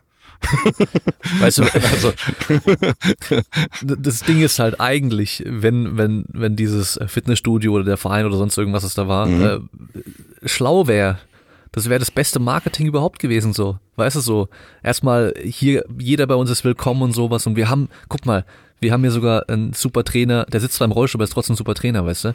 Ich meine, bei uns hier, der Mulgeta Russom, der Blindenfußballer, der ist ja auch Trainer. Ich weiß nicht, ob du die Folge mit ihm gehört hattest, aber ich war ja bei ihm im Studio zu Besuch und wir haben dort die Aufnahme auch gemacht, weißt du, und das ist halt ist dort halt ganz normal. Die haben halt da einen Trainer, der ist halt blind, aber dadurch ist er halt kein schlechterer Trainer, dadurch ist er ein anderer Trainer, so, weißt du. Aber ist auch immer wieder was Besonderes und natürlich bei jedem Artikel, der über ihn geschrieben wird und sowas, heißt auch immer hier der blinde Fitnesstrainer und sowas. Das ist halt immer gleich Werbung für das Studio, also eigentlich halt auch echt dumm von denen. So sehe ich das in jeder Hinsicht, sowohl jetzt hier auch in der Stadt, wenn ich mal gucke, hier Rollstuhlfahrer und ja jetzt hier so Faxen wie stärkster Rollstuhlfahrer der Welt kommt hier aus, und ich möchte ja ein bisschen was machen, Inklusion leben und so. Ich habe mit dem Bürgermeister gesprochen, habe ich dann direkt gesagt, ist das nicht das Beste, was in der Stadt passieren kann, wie jemand anders euren Job macht? Ja. Ja, also hängt euch da, das könnt ihr euch doch ganz groß irgendwie sonst wo hinhängen. Das ist doch einfach so, ihr habt einen Verein da, der ist Vorreiter in Deutschland in dem, was er tut. Und das ist doch immer geil, oder nicht? Das ist doch, ja. Und was ihr da, schlachtet das doch von mir aus, ne, irgendwie. Und ihr habt doch keine Arbeit. Ein bisschen Unterstützung wäre schön. Vielleicht auch ein paar finanzielle Hilfen. So, ne, also was ist aber ihr selber, ihr könnt doch die Lorbeeren ernten. Mhm. Ne? Ja. Das ist bei so Vereinen oder egal wo, ich konnte es nie nachvollziehen. Es ist so, weiß ich nicht, gerade heute, gerade bei Social Media. Das ist doch so, oh, guck mal, wir haben hier jemanden, guck mal, der ist behindert und ist Trainer und wir möchten das gerne. Da hat man doch sofort Zuspruch. Kann ich mir nicht anders vorstellen. Einfach. Und, aber das sehen leider nicht alle so. Sehr wenig leider. Schade. Dafür ist das halt leider mit den Behinderten und so leider viel zu, ja, weiß ich nicht, wie ich es am besten ausdrücken soll, ungern gesehen in Deutschland. Ja. Ich weiß nicht, also ich empfinde das halt so, weil aktuell, es sind ja bald Wahlen und ich habe mir diesen Wahlomat angeguckt und das sind echt viele interessante Punkte, die man abarbeiten kann. Nicht eine Frage handelt von den Leuten, die gerne mehr in der Gesellschaft sein möchten. So eine Frage wegen Inklusion oder Personen mit Behinderung oder Hilfebedarf. Ist einfach egal. Die Leute gehen einfach unter. Obwohl das in Deutschland ungefähr so 12% der deutschen Bevölkerung sind. Ja, eben, weltweit ist halt viel mehr, als man denkt auch. Ja. Also Schwerbehinderte sind über 10% der Weltbevölkerung, sind schwerbehindert. Ne, also und ganz viele davon, ein Riesenprozentsatz ist, da hatten Hilfebedarf. Ne? Ja. Und das kann nicht zu wenig sein, aber es geht einfach um zu wenig Geld. Ist halt, die Lobby ist nicht stark genug. Ne? Ja. Und deswegen mache ich den ganzen Mist. Ja. Deswegen wollten wir da hinkommen, Kraftsport. Ich mache ja Strongman und bin nur an die Öffentlichkeit gegangen, um ein Statement zu setzen und Werbung für meinen Verein zu machen. Klingt jetzt total doof, aber so hat's angefangen. Ich habe den Verein gegründet mit ein paar Leuten und dann sind die Jungs und Mädels und Jungs, kein Bevorteilen, auf mich zugegangen und haben gesagt, warum machst du nichts daraus? Du bist bei uns im Verein der krasseste Dude. Ich zitiere hier nur, ne? So. Und warum machst du nichts? Mach doch mal Wettkämpfe, mach doch mal. Das ist doch die geilste Werbung für den Verein. Ne? Hau mal richtig einen raus. Und dann habe ich irgendwann gedacht, ja okay, ich stehe halt gar nicht auf Tubel, ich stehe da überhaupt nicht drauf, im Mittelpunkt zu stehen. Ich bin eigentlich so ein bisschen soziophob. Ich mag Menschengruppen gar nicht. Ich blende das bei Wettkämpfen immer aus. Ich bin da immer total fickerig. Und das Ding, was ich da mache, das ist mein Ding, das ziehe ich durch. Aber die Leute drumherum, da kriege ich, ist zu viel. Und habe dann gesagt, okay, machst du den ersten Wettkampf. Erster Wettkampf habe ich in Hamburg gemacht. War ein Teamwettkampf und habe gesagt, okay, hab ich ihm angeschrieben, theoretisch, bis auf das mit dem Laufen, kann ich alles machen, wenn man es irgendwie anpasst. Ja. Und aber es war ein Teamwettkampf, sage ich, theoretisch kann doch mein Teamkollege laufen für mich. Ungefragt. So, und dann, das war die Serie Menzen damals, die das veranstaltet hat. Und die hat dann gesagt, ja, warte, ich guck mal, ich melde mich gleich, nochmal. Und die hat gesagt, okay, gut, wir ändern das und das und das. Brauchst du irgendwas Bestimmtes für Lok oder was auch immer? Sag ich, das Einzige, was ich beim Lok brauche, ich muss ihn halt irgendwie auf die Brust kriegen. Habe ich ein bisschen gezeigt, so wie ich das bei mir im Training mache. Mhm. Und die hat gesagt, ja, kriegen wir hin, gar kein Problem. Und ja, dann, du pusht halt nicht, ne? Ja, das ist, ja, ich drück halt strikt. Ne, ist halt, ne? Und dann war das irgendwie auch für Leute, die da teilgenommen haben, interessanterweise. Also ich habe ja erwartet, dass es da irgendwann irgendwelche Leute sagen, boah, das geht gar nicht, guck mal, weil der drückt ja, der muss ihn ja gar nicht hochrollen und nee, es gab keine Beanstandungen und wir haben dann einen Teamwettkampf gemacht und hat Spaß gemacht. Und mit einem absoluten Anfänger im Strongman dann einen Wettkampf gemacht und wir waren nicht Letzter und es ging auch nicht ums Gewinnen, es ging einfach nur ums Zeigen, dass es geht. Ja, genau. Ja? Es ging einfach nur um dabei sein. Und wir hatten einfach Spaß. Und wir sagen, Sport, in meiner Welt muss Sport einfach Spaß machen. Es ist egal was. Nicht jeder muss Strongman machen. Nicht jeder muss Leichtathletik machen. Mach Hallen-Mikado. Ist mir egal. Schwimmen. Ne? Oder was auch immer. Aber wenn du Spaß dran hast, mach es. Und ich bin der Meinung, jeder sollte was tun. Ein bisschen was, um seinen Körper zu fördern, zu fordern. Ne? Gesunder Geist, gesunder Körper und so ein bisschen so. Genau. Ja. Also verstehe ich das dann richtig, dass es so dieses Sitting Strongman oder Rollstuhl Strongman oder sowas in der Richtung eigentlich an sich noch gar nicht so gibt? Doch, international schon. Okay, also in Deutschland ist das noch nicht so angekommen. Okay, also dann international das sitzende Kreuzheben gibt's ja, das weiß ich auf jeden Fall. Und aber auch andere Strongman-Disziplinen. Oder gibt's dann auch wirkliche Wettkämpfe, wo dann nur sitzende Athleten dann auch starten? Es gibt verschiedene Klassen, zum Beispiel beim WSDM, also World Strongest Disabled Man, also das Pendant zum World Strongest Man für Leute mit Handicap, gibt's halt, oh, jetzt will ich nichts Falsches sagen, es gibt die sitzende Klasse, halt 1, das ist meine Klasse, gut, die habe ich schon mal, sitzende Klasse 2, das sind Leute, die neuronal irgendwie eingeschränkt sind, die halt zum Beispiel koordinativ auch so Probleme haben, dann gibt es die stehende Klasse, die koordinativ hier Probleme hat und es gibt eine Klasse einarmig stehend. Und das ist der geilste Scheiß überhaupt. Also einarmig, wenn du mal gesehen hast, wie einer einen einarmigen Lok drückt oder eine Stange oder egal was die einarmig, einen Stein legen auf dieses Fass. Wenn du ein Mädel siehst, dass da, ich möchte das nicht abwerten, ne, aber ich weiß ja, Frauen sind halt meistens nicht so stark wie Männer. Aber wenn du eine Frau siehst, die beißt so einen 50-Kilo-Stein, also der Stein ist so schwer wie sie. Und sie macht das mit einem Arm. Naja. Denkst du so, Alter, krass, Respekt, das ist geiler Scheiß. Also ich stehe auf sowas. Total, also total alles positiv. Ich möchte mehr davon. Also das ist, ne?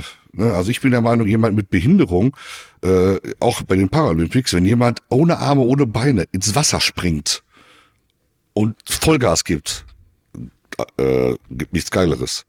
Ja, also ich denke, ich gehe so schon jetzt unter wie ein Stein, weißt du, aber denkst, ich habe Arme, die ich benutzen kann. Ja, das ist schon krass beeindruckend, was man teilweise sieht und vor allem halt teilweise so extrem beeindruckend, wie krass die Leistungen dann noch sind. Weißt du, also so auch zum Beispiel der Sprinter, der gar keine Arme hat. Und wenn man dann selber mal probiert, mal zu sprinten und seine Arme einfach komplett fest am Körper zu lassen, ohne die Arme zu benutzen, dann merkt man erstmal, wie wichtig die dann sind, weißt du? Und deswegen, das ist schon krass. Und ich finde es halt auch immer so beeindruckend oder auch so interessant dann halt auch zu sehen, wie sich dann so vieles technisch unterscheiden muss. Also auch so die Prothesen-Sprinter und Springer und sowas. Und dann siehst du, der Anlauf sich komplett verändert, wenn die halt eine Prothese oder auch zwei Prothesen haben und sowas, weil die halt einfach... Die müssen dann anders machen. Das geht halt auch nicht mehr so wie wenn man halt normal in Anführungszeichen ist, weißt du, weil ist halt einfach alles anders und dann muss man wieder gucken, okay, mir geht's hier am besten. Und ja, beim Stein mit einem anderen nur, das ist natürlich richtig scheiße. Also die meisten, weißt du, wenn die zum ersten Mal so einen Stein hochheben wollen mit beiden Armen, merken ja schon erstmal, wie schwer das zu halten ist und so weiter, und das dann hochkriegen. Mit einem Arm, Alter, das stelle ich mir richtig übel vor. Ja, wenn man ich habe jetzt, ja, das war am Wochenende jetzt halt Britain's Strongest Disabled Men und Women, und hat eine einarmige Frau teilgenommen, und die geht halt auf die Knie, so machen sie die Männer auch. Ja. Aber ihr habe ich halt, ich habe das genossen zu sehen, weil das würdest du auch von so einer Person, also ich stehe drauf, wenn du einer Frau oder einer Person allgemein das nicht ansiehst. Ja. Ne? Du denkst so, oh, guck mal, die könnte auch Ballett machen. Und dann hat die so Haare auf die Zähne, da denkst du, boah, die lässt da richtig einkommen. Super geil. Also das ist so, die holt sich den auf den Schoß, setzt, also die kniet, rollt sich den ran, setzt sich dann, stellt sich hin, also in die Hocke, und dann hält die den, damit sie umgreifen kann, mit dem Kinn fest. Brutal. Den Stein. Denkst, macht das Kinn da drauf, greift weiter nach vorne. Denkst du, das ist so mega krass, super beeindruckend, und ich ziehe da wahnsinnig den Hut vor.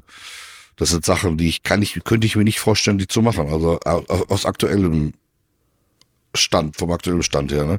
Mhm. So, es ist, okay, das denken vielleicht manche auch von mir, ne?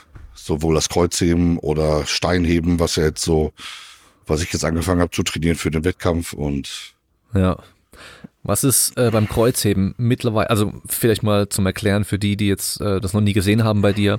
Du sitzt auf einem Stuhl, beziehungsweise in einer Plattform, wo halt unten drunter erstmal nichts ist, und die Hantel ist dann unter diesem Stuhl. Und dann greifst du die, also du lehnst dich ja nach vorne im Sitzen, dann greifst dann unten die Stange, und dann setzt du dich damit aufrecht auf. Also im Endeffekt, was wir beim normalen Kreuzheben auch machen, wenn man sich so vorstellen würde, man hat die Beine schon gestreckt, aber ist noch komplett nach vorne eingerundet und muss dann von da aus in den Lockout kommen. So ungefähr kann man sich das vorstellen. Aber was jetzt die meisten wahrscheinlich sich nicht vorstellen können, ist, wie viel du da am Schluss dann noch hebst. Was ist aktuell deine Bestleistung im Kreuzheben? Meine Bestleistung? Ja. Auf dem Wettkampf. Auf dem Wettkampf und auch im Training. Beides. Also am Wettkampf, ich habe letztens im Defizit 560 gehoben. Okay. Inoffizieller Weltrekord damit auch dann. Krass, inoffiziell, ja. Weil es war ja kein Schiedsrichter da, der das hätte abnehmen können dürfen. Ja. Gibt's auch Videos von, das ist halt... Also schon brutal. Und jetzt die nächste Frage. Wie oft musstest du dir von Außenstehenden schon anhören, das kann ja für die Bandscheiben nicht gut sein? Heute? Heute erst? Nein, also wie oft, deswegen heute, das ist schon sehr oft. Ja. Also ich höre das ist so, also das ist mit das häufigste, wie höher musst du das nicht heben? Ja, das ist, ich trainiere halt lieber mit der Achse. Die Achse schenkt einem nichts. Die Achse musst du wirklich so hochheben. Mhm. Die biegt sich halt nicht. Und das Problem ist halt, wenn du zum Beispiel halt eine Deadlift-Bar, ich habe gesessen, ich will jetzt nichts Falsches sagen, also der Weltrekord ist auf 46 Zentimetern, muss der gemacht werden, oder höher. Man muss also mindestens 46 Zentimeter hoch sitzen. Und ich habe halt einen Tacken höher schon gesessen, bei meinem Weltrekord, die 555,55, weil ich gesagt habe, ich möchte lieber zu hoch sitzen, wenn die Stange nämlich den Boden nicht richtig verlässt, weil das echt ein Problem ist, wenn die Stange das nicht hält, weil das ist eine Last, wo die Stange sich signifikant biegt. Ja. Also ich bewege die Stange zwar so 20 Zentimeter, 25 Zentimeter hoch, also fast wie jemand, der das im Sumo hebt oder so. Also wenn jemand gute Hebel hat, lange Arme und sehr weit im Sumo steht, hebt er die auch nicht höher. Ja. Aber wenn da die sich bei über 500 Kilo dermaßen biegt, die Stange, erst recht, wenn das nicht alles so Competition Plates sind, muss ich einfach... Luft haben, ne? Also weil die Regel ist halt, die Stange muss den Boden deutlich verlassen haben. Okay. Ne? Das ist halt so die Regel, und finde ich schon schwierig, aber anders kann man es auch, glaube ich, nicht definieren. Ne? Ja. Weil krass, also ja. Ich sitze lieber höher. Ich habe relativ starken Rücken und bei den 560 Kilo, das war halt auch noch mit einer Deadlift-Bar, die sich also noch stärker biegt. Und also da berührt sich fast die Enden, so ungefähr, wenn ich das, also mit den 560 Kilo. Und ich habe, ich will jetzt nichts Falsches sagen, 5, 7,5, auf jeden Fall über 50 Zentimeter hoch gesessen. Also ich habe bestimmt auf 6 oder 7 Zentimeter Defizit gesessen, und um den wirklich deutlich vom Boden zu heben, die Stange. Ne? Also ich habe so hoch gesessen, ich habe es ausprobiert, mal zu Hause, dass ich nicht vom Stuhl falle, wenn ich mich nach vorne beuge. Okay. Ne? Dass ich irgendwann kommt ja Gewicht auf die Füße zwangsläufig, ja. So ein bisschen was zum Ausbalancieren. Füße bringen halt wirklich was, auch wenn man sie nicht benutzt. Einfach für die Balance. Und aber irgendwann kommt der Punkt, wenn ich halt drücken müsste und müsste meine Füße auf den Boden pressen, ist das Risiko einfach, dass ich die Stange gar nicht hochkriege. Weil die Schmerzen so stark werden, dass der Körper wehrt sich dagegen, das zu machen. Das ist so wie eine heiße Tasse anfassen, die so heiß ist, dass man lässt sie halt los. Und das macht der Körper automatisch mit den Füßen auch, die Spannung ist weg. Das ist einfach, und das habe ich halt mal ausprobiert, und so hoch habe ich gesessen. Und dann hat die Stange aber auch 10 Zentimeter oder mehr Luft, also ich heb die schon deutlich hoch. Ja. Also du musst schon wirklich aufpassen, dass du nicht so viel Druck auf die Füße vorne bekommst, oder? Ja, da muss ich drauf aufpassen. Okay. Also ich sitze halt wirklich auch, ich habe halt die immer so in der Po-Falte, den Sitz, damit ich auch wirklich, dass ich zum Beispiel, in meiner Meinung nach ist das viel zu gefährlich, wenn du die Stange von vorne nach hinten reißt und dich von dem Gewicht der Stange aufschwingen lässt. Es gibt Athleten, die machen das, die reißen sie einfach nach hinten und dann benutzen sie ihre Arme wie ein Pendel und lassen sich einfach nur aufschwingen, wie so eine Wippe, und lassen die Stange dann hinten an den Stuhl rasseln, also richtig dagegen donnern. Erstens, der Stuhl könnte einfach weggeschlagen werden.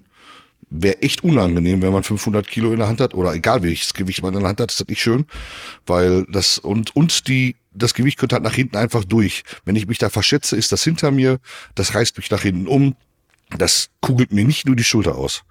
Also da kann richtig was passieren. Also deswegen ist meine Devise immer, ich ziehe lieber sachte, vernünftig, aus Kraft, ohne Schwung, und habe das Gewicht immer unter Kontrolle. Ja. Das Risiko ist einfach viel zu groß. Das ist, ne, also einmal Fehler tot. Das ist halt im schlimmsten Fall. So, das ist der reißt ja, weiß ich nicht, 600 Kilo.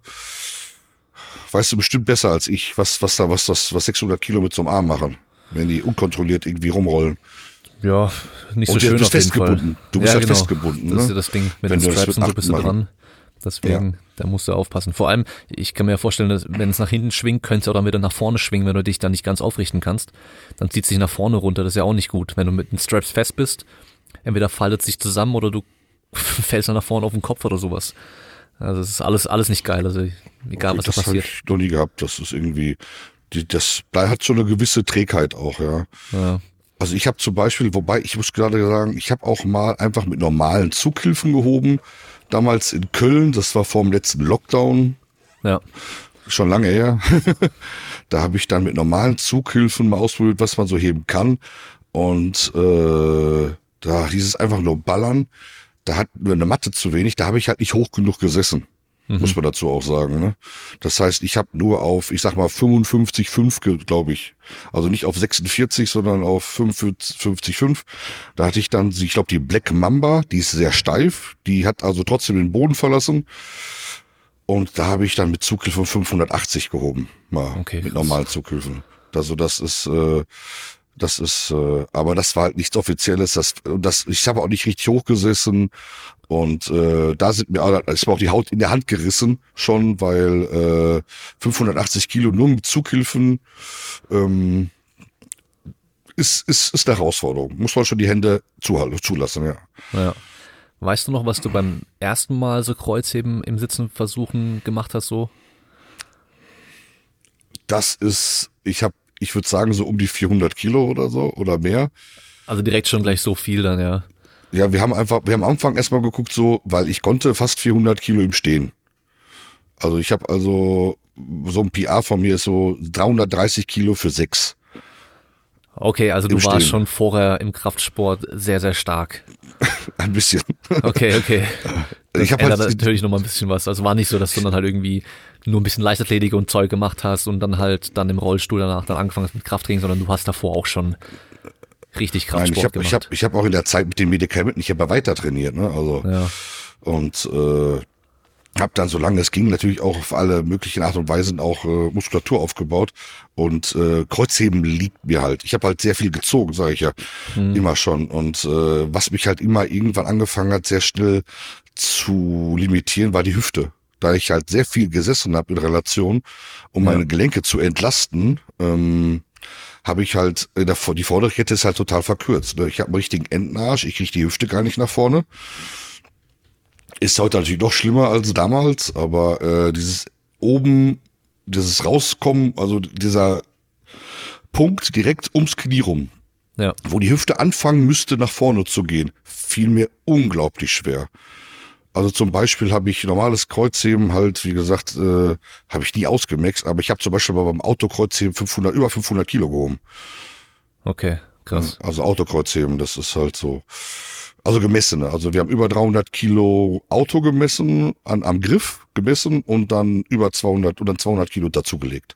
Ja, okay. Also damals und also da spielt die Hüfte nicht so das Problem, ne? Es ist auch technisch natürlich dann ein Problem dann irgendwann. Aber deswegen, also ich habe sehr viel aus dem Rücken einfach gemacht. Mein Rücken war halt immer sehr prägnant. Ich habe sehr gut, aber wie gesagt, das ist, was mir natürlich jetzt beim sitzenden Kreuzheben natürlich entgegenkommt, weil meine Schwachstelle, die Hüfte, ist irrelevant, also und alles, was drunter ist, ne? Ich war nie in der Kniebeuge, war ich auch nicht schlecht, sag ich mal. Ich habe mal 347 mit der Safety Squat Bar gebeugt. Halt. Okay, krass.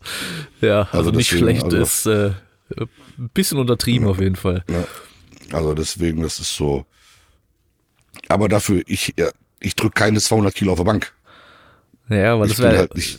Ist ja, wenn man so jetzt Paralympics gesehen hat und sowas, wäre so der erste Gedanke, okay, hier so Strongman und stabiler Typ und so und Rollstuhl. Ja, warum macht er dann nicht Powerlifting, weißt du? Paralympics dann hier auf der Bank, Bankdrücken. Aber wenn du halt Bankdrücken einfach verhältnismäßig schwach bist, dann ist natürlich Kacke, weil die sind halt scheiße stark im Bankdrücken.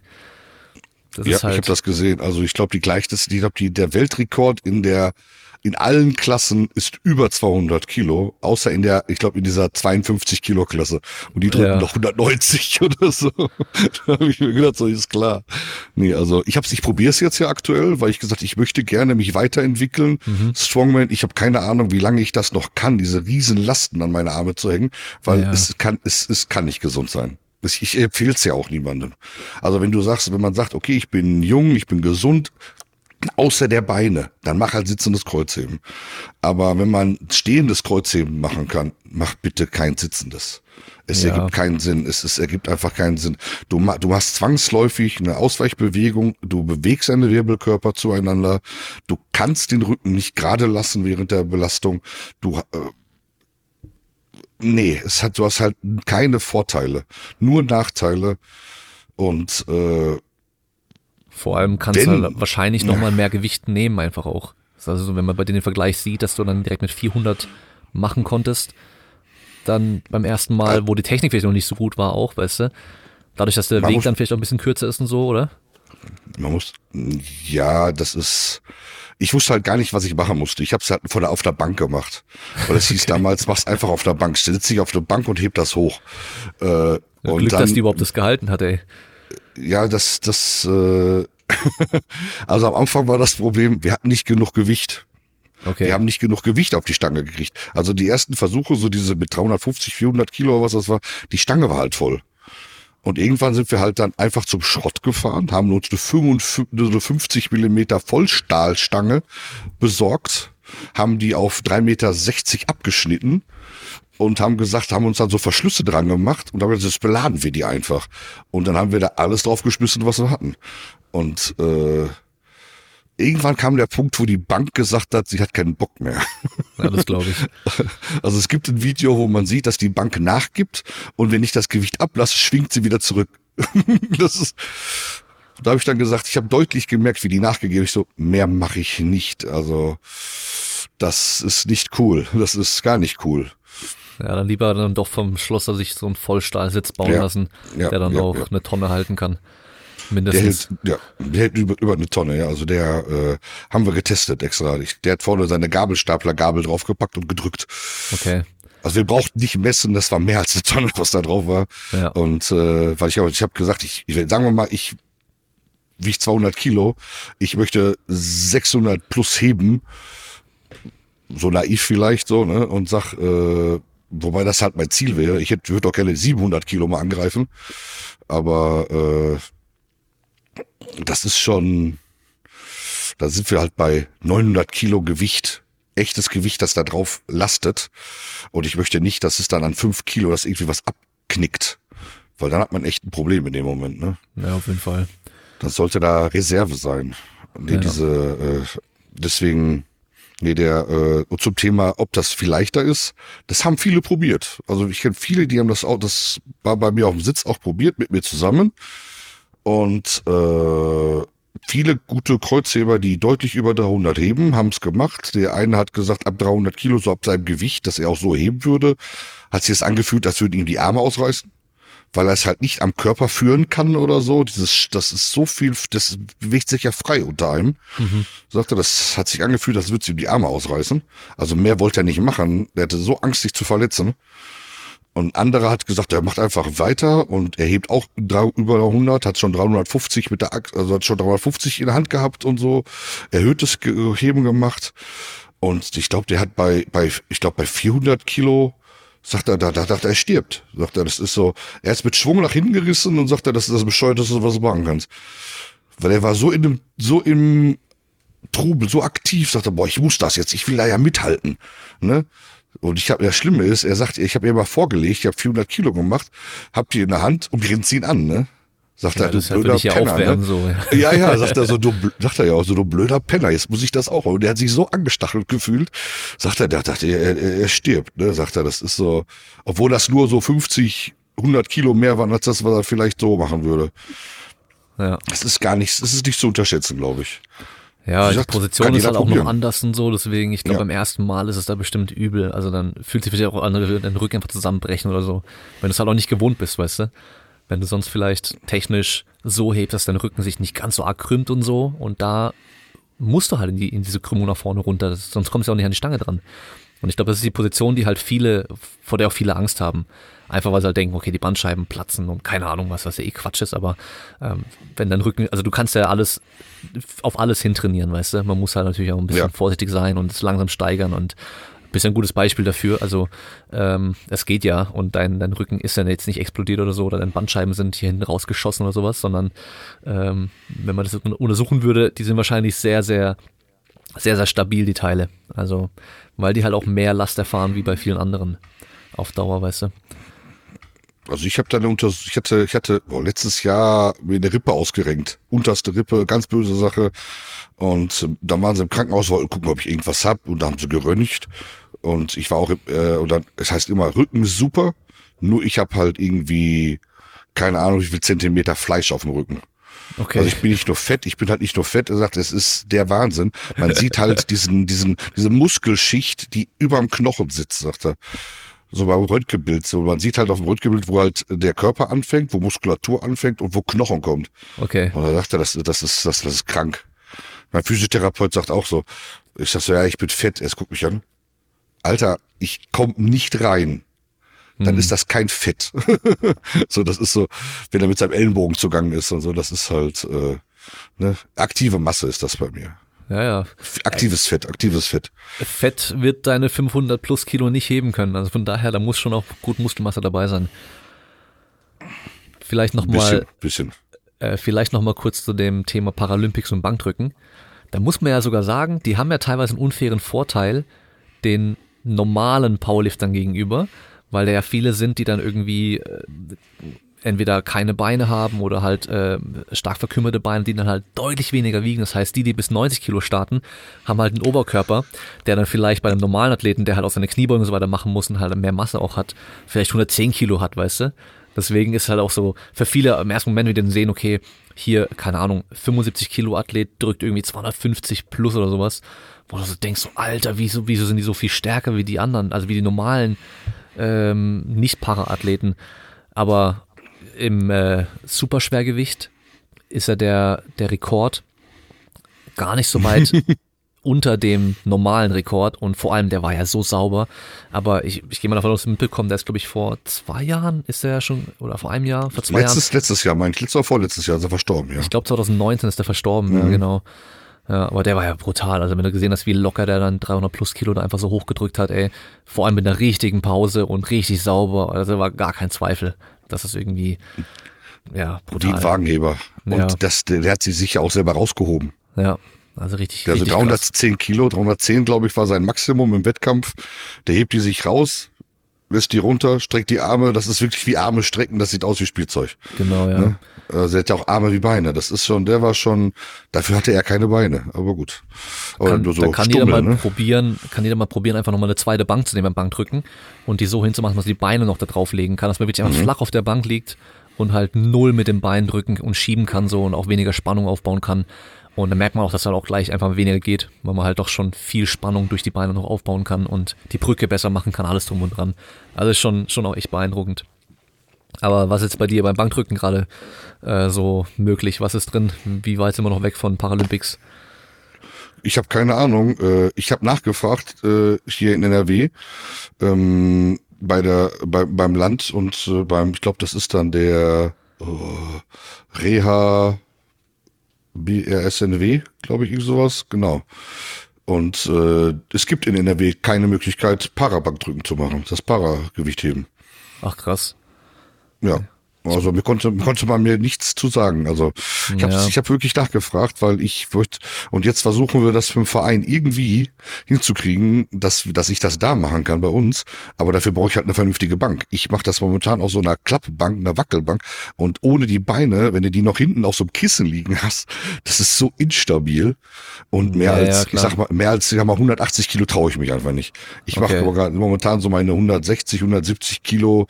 Ich bin ja auch in der Wettkampfvorbereitung, ich möchte jetzt kein Bankdrücken gerade machen, ne? Aber die mache ich jetzt gerade so, damit ich drin bleibe, so immer so für 3 bis 6. Hm. Ja. Also das ist jetzt, also 200 wären vielleicht drin, weiß ich nicht.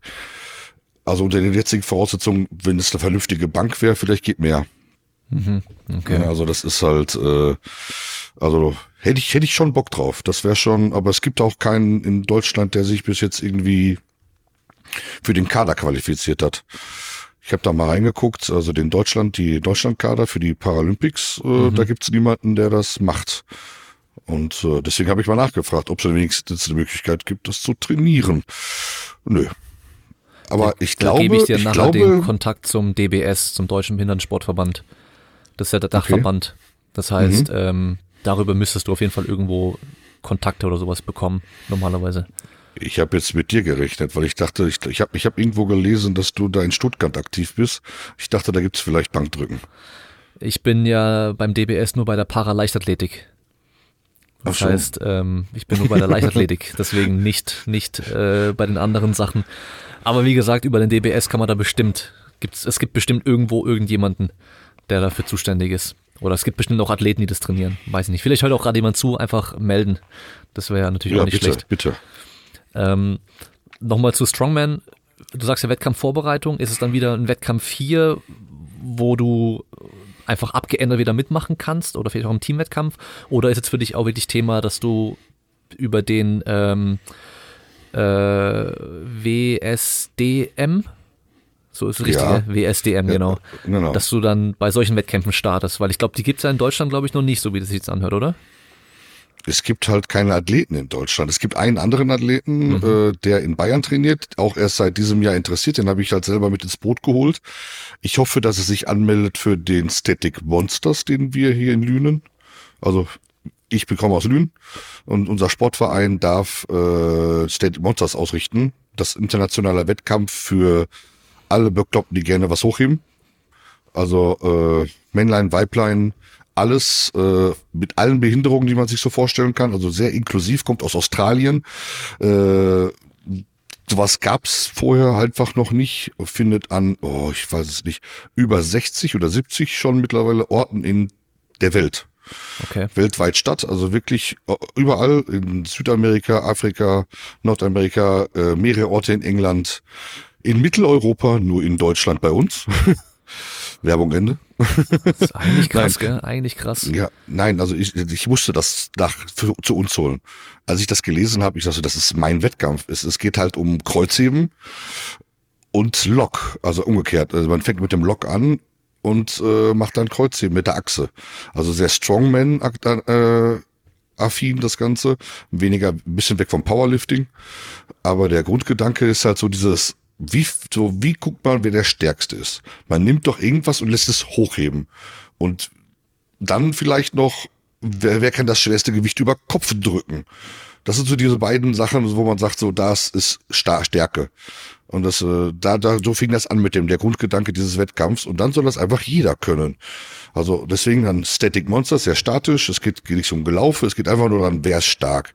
Wer hebt jetzt diese Achse hier, so wie sie jetzt hier steht, einfach das meiste Gewicht hoch. Und vorher dann die Disziplin Lock. Wer nimmt einfach diesen Baumstamm hier oder oft aus Stahl, ne, halt drückt den über Kopf mit dem meisten Gewicht. Und das kann man halt, wird dann halt einfach international mit allen Athleten in dieser Klasse verglichen. Und die Top 10 aller Klassen jeweils der ganzen Welt werden dann zum Finale eingeladen und dürfen sich dann da betteln. Okay. Nochmal. Also dann musst du aber, ist es wie beim Powerlifting, dass dann das Gesamtergebnis zählt, oder kannst du auch nur im Kreuzheben ins Finale dann kommen?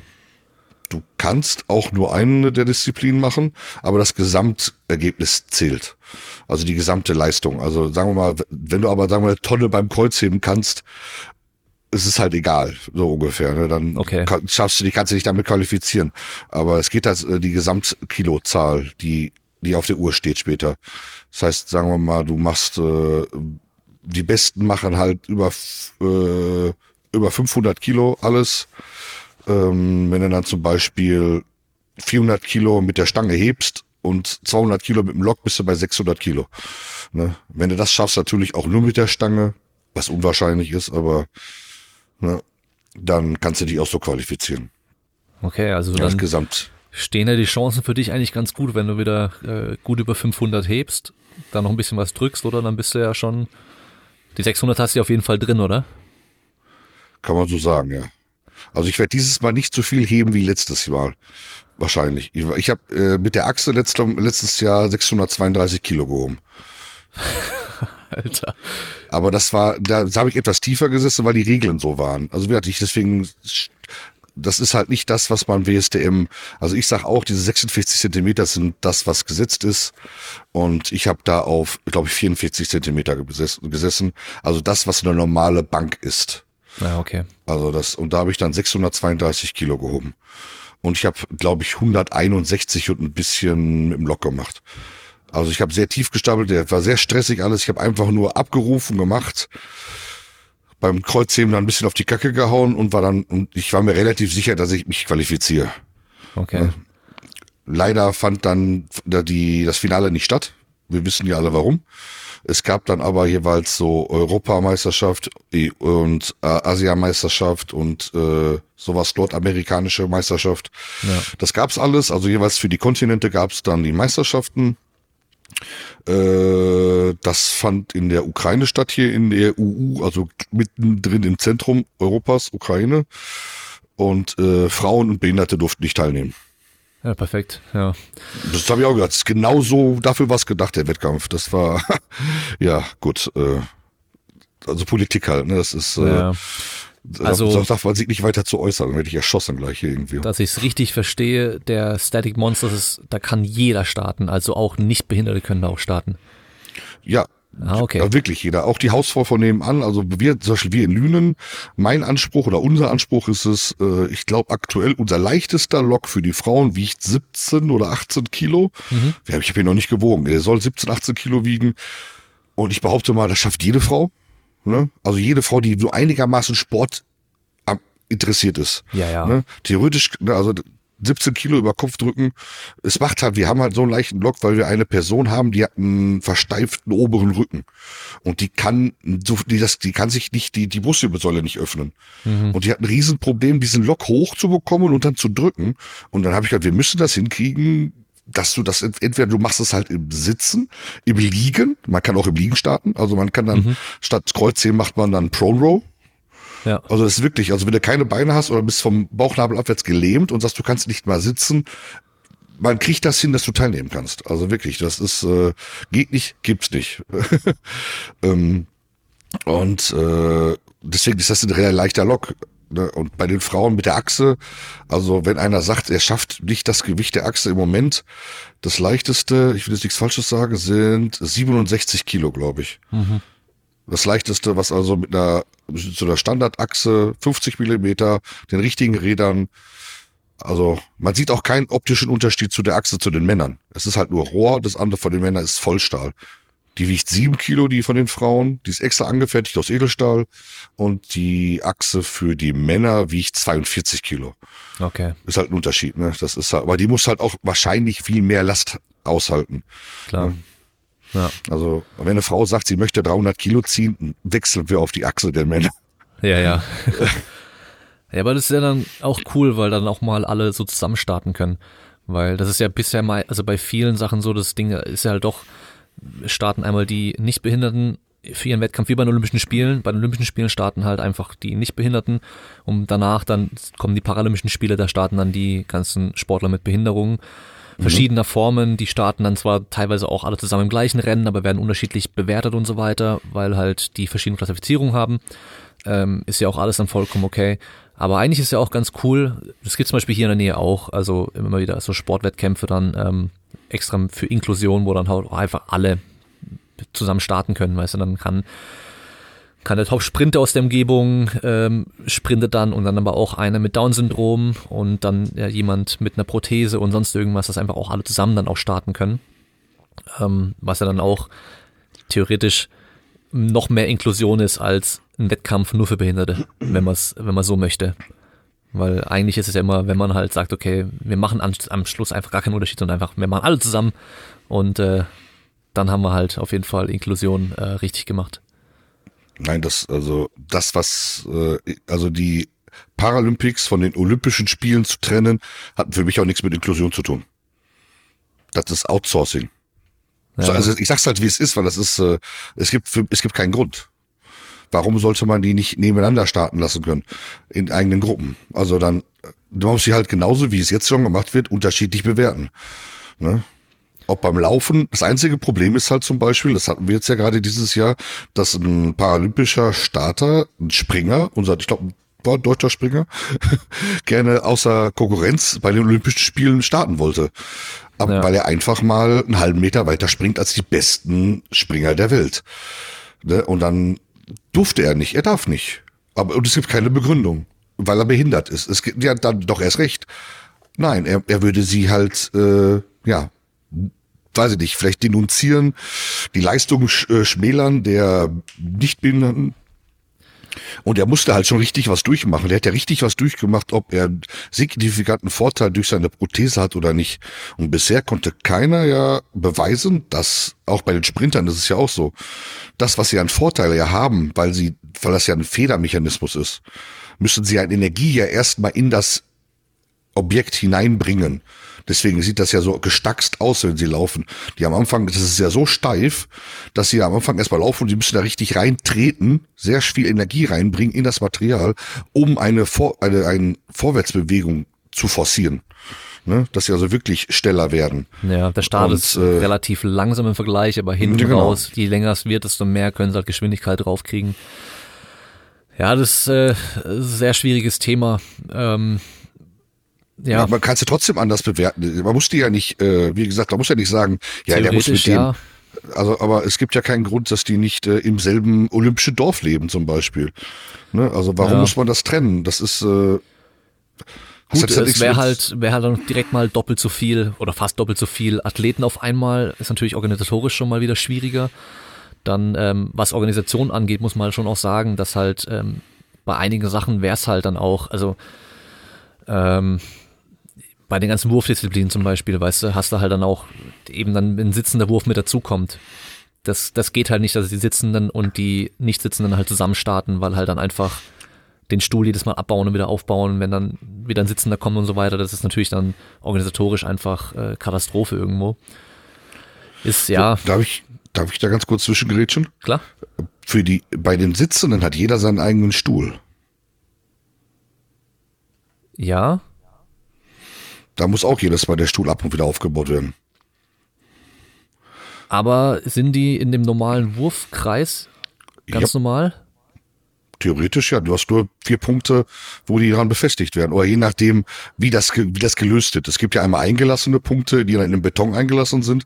Ja. Und jetzt glaube ich, bei den letzten waren vorne und hinten waren so Stahlbügel, woran die dann das befestigt haben, die da drüber gelegt waren. Aber theoretisch kann man, aber auch die muss man ja nicht hintereinander weg. Man kann ja sagen, man macht Gruppe A und Gruppe B. Man kann ja sagen, jetzt machen dann die Sitzenden, mit anderen Handicaps, jetzt machen die Stehenden, jetzt machen dann die Kleinwüchsigen. Also es geht ja jetzt auch, die Kleinwüchsigen machen ja auch bei den Paralympics das Speer- und Kugelstoßen. Da kann ich dir zum Beispiel von Nico halt auch sagen, der ja auch oftmals dann bei Wettkämpfen startet als einziger Kleinwüchsiger. Mhm. Für ihn ist natürlich halt schon auch cool, wenn er einen Wettkampf hat, wo nur Kleinwüchsige sind. Seine direkte Konkurrenz, weil er halt einen direkten Vergleich auch hat, weißt du? Weil dann sieht er halt, okay, der vor ihm hat halt genau da jetzt hingestoßen und er will natürlich jetzt weiterstoßen. Und wenn er halt gegen einen anderen nicht kleinwüchsigen Top-Stoßer stößt, der stößt dann halt irgendwie mindestens 6 Meter weiter oder mehr, dann ist es halt, dann startet er halt am Schluss dann doch wieder irgendwo auch alleine, auch wenn die nacheinander reingehen, weißt du? Ich weiß jetzt nicht, ob das für dich dann irgendwie so wäre, wie wenn du jetzt halt, du machst ein sitzendes Kreuzheben mit 550 Kilo und dann komme ich danach nebendran mit der normalen Stange und heb halt 250 Kilo.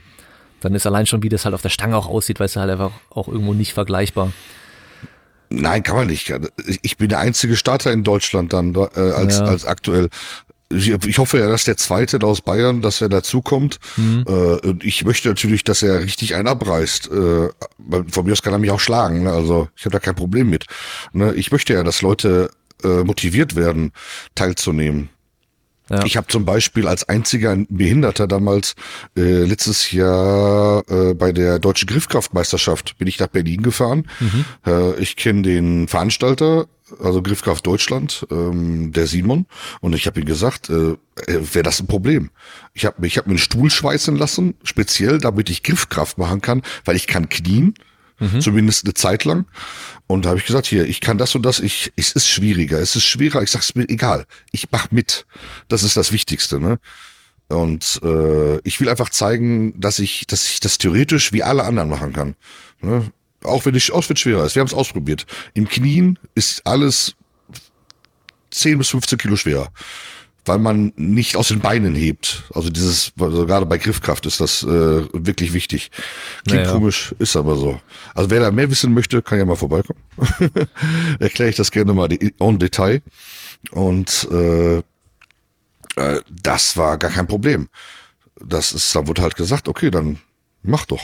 Und ich habe einen absoluten Anfänger dann auf dem Weg eingesammelt und ich habe gesagt, hast du Bock da drauf? Dann bin ich nicht der einzige Rollstuhlfahrer. Und der hat gesagt, ja klar. Und der ist natürlich in den Leistungen deutlich schlechter gewesen, aber der hat mitgemacht und der fand das geil. Ne? Und der hat sich dann sofort gesagt, ich kaufe mir sofort ein paar Gripper. Der hat sich von einem Kumpel was schweißen lassen für Griffkraft.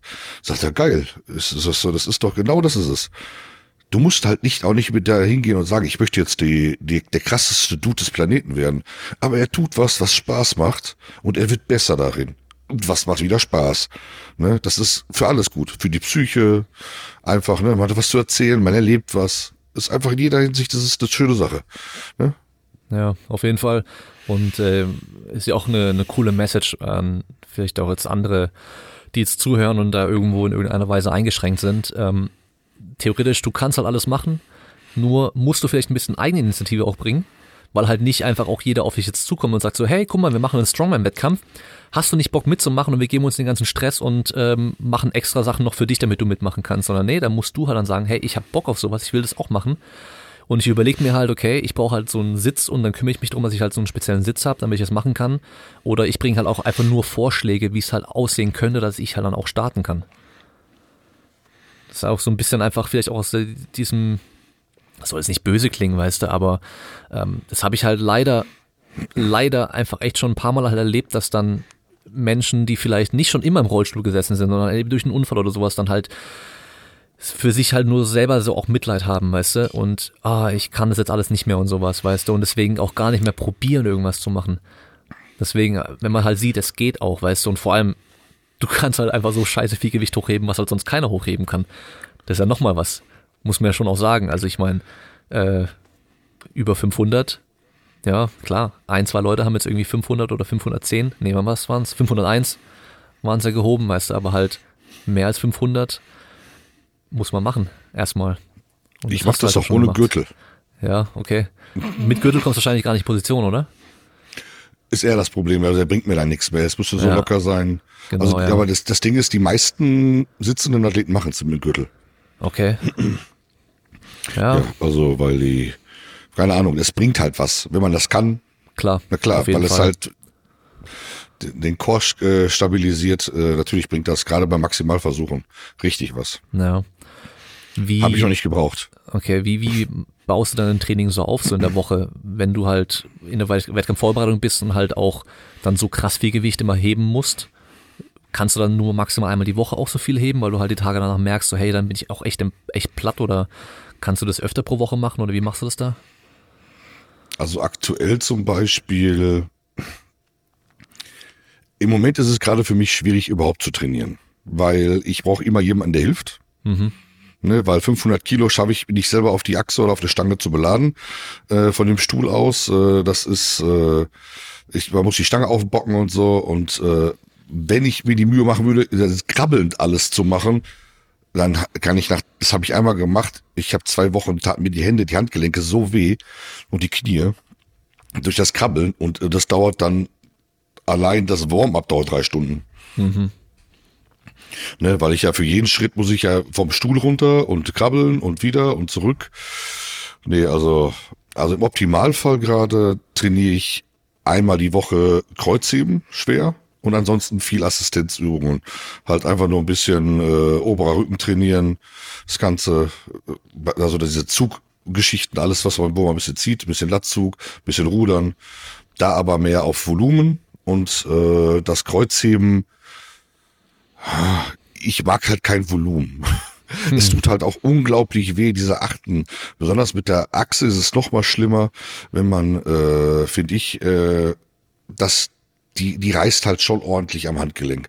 Ja, die Achse. Also wenn ich mir die da reinhänge und das ist, also ich habe halt hier an den Handgelenken ist es offen, trocken. Also fast schon wie so eine Hornhaut, die sich da bildet und dazu immer, wenn ich über 500 Kilo gehe, merke ich es auch neuronal. Also ich merke es auch immer noch, dass ich da so ein bisschen erschöpfter bin, als wenn ich es nicht gemacht hätte. Ne? Ja. Also der Impact ist halt trotzdem da. Ne? Also ich versuche die ganze Zeit so, ich sag mal, 500 geht immer. Aber ich versuche eigentlich jetzt direkt dann jetzt zum Beispiel für Static Monsters, das ist Ende Oktober, jetzt Anfang Oktober, jetzt in einem Monat, Ende des Monats geht's nach England rüber, zum WSDM. Nein, stimmt, das ist die Arnolds, da bin ich halt qualifiziert. Da darf ich dann als erster Deutscher bei den Arnolds teilnehmen, so, ich sag mal als Profi, nenn ich's mal so, wobei das ja immer noch so nebenher ist. Ja. Sind ja immer noch nicht so anerkannt, die Schwerbehinderten. Und da sind halt ganz andere Disziplinen. Da Kreuzheben kommt nicht vor, leider.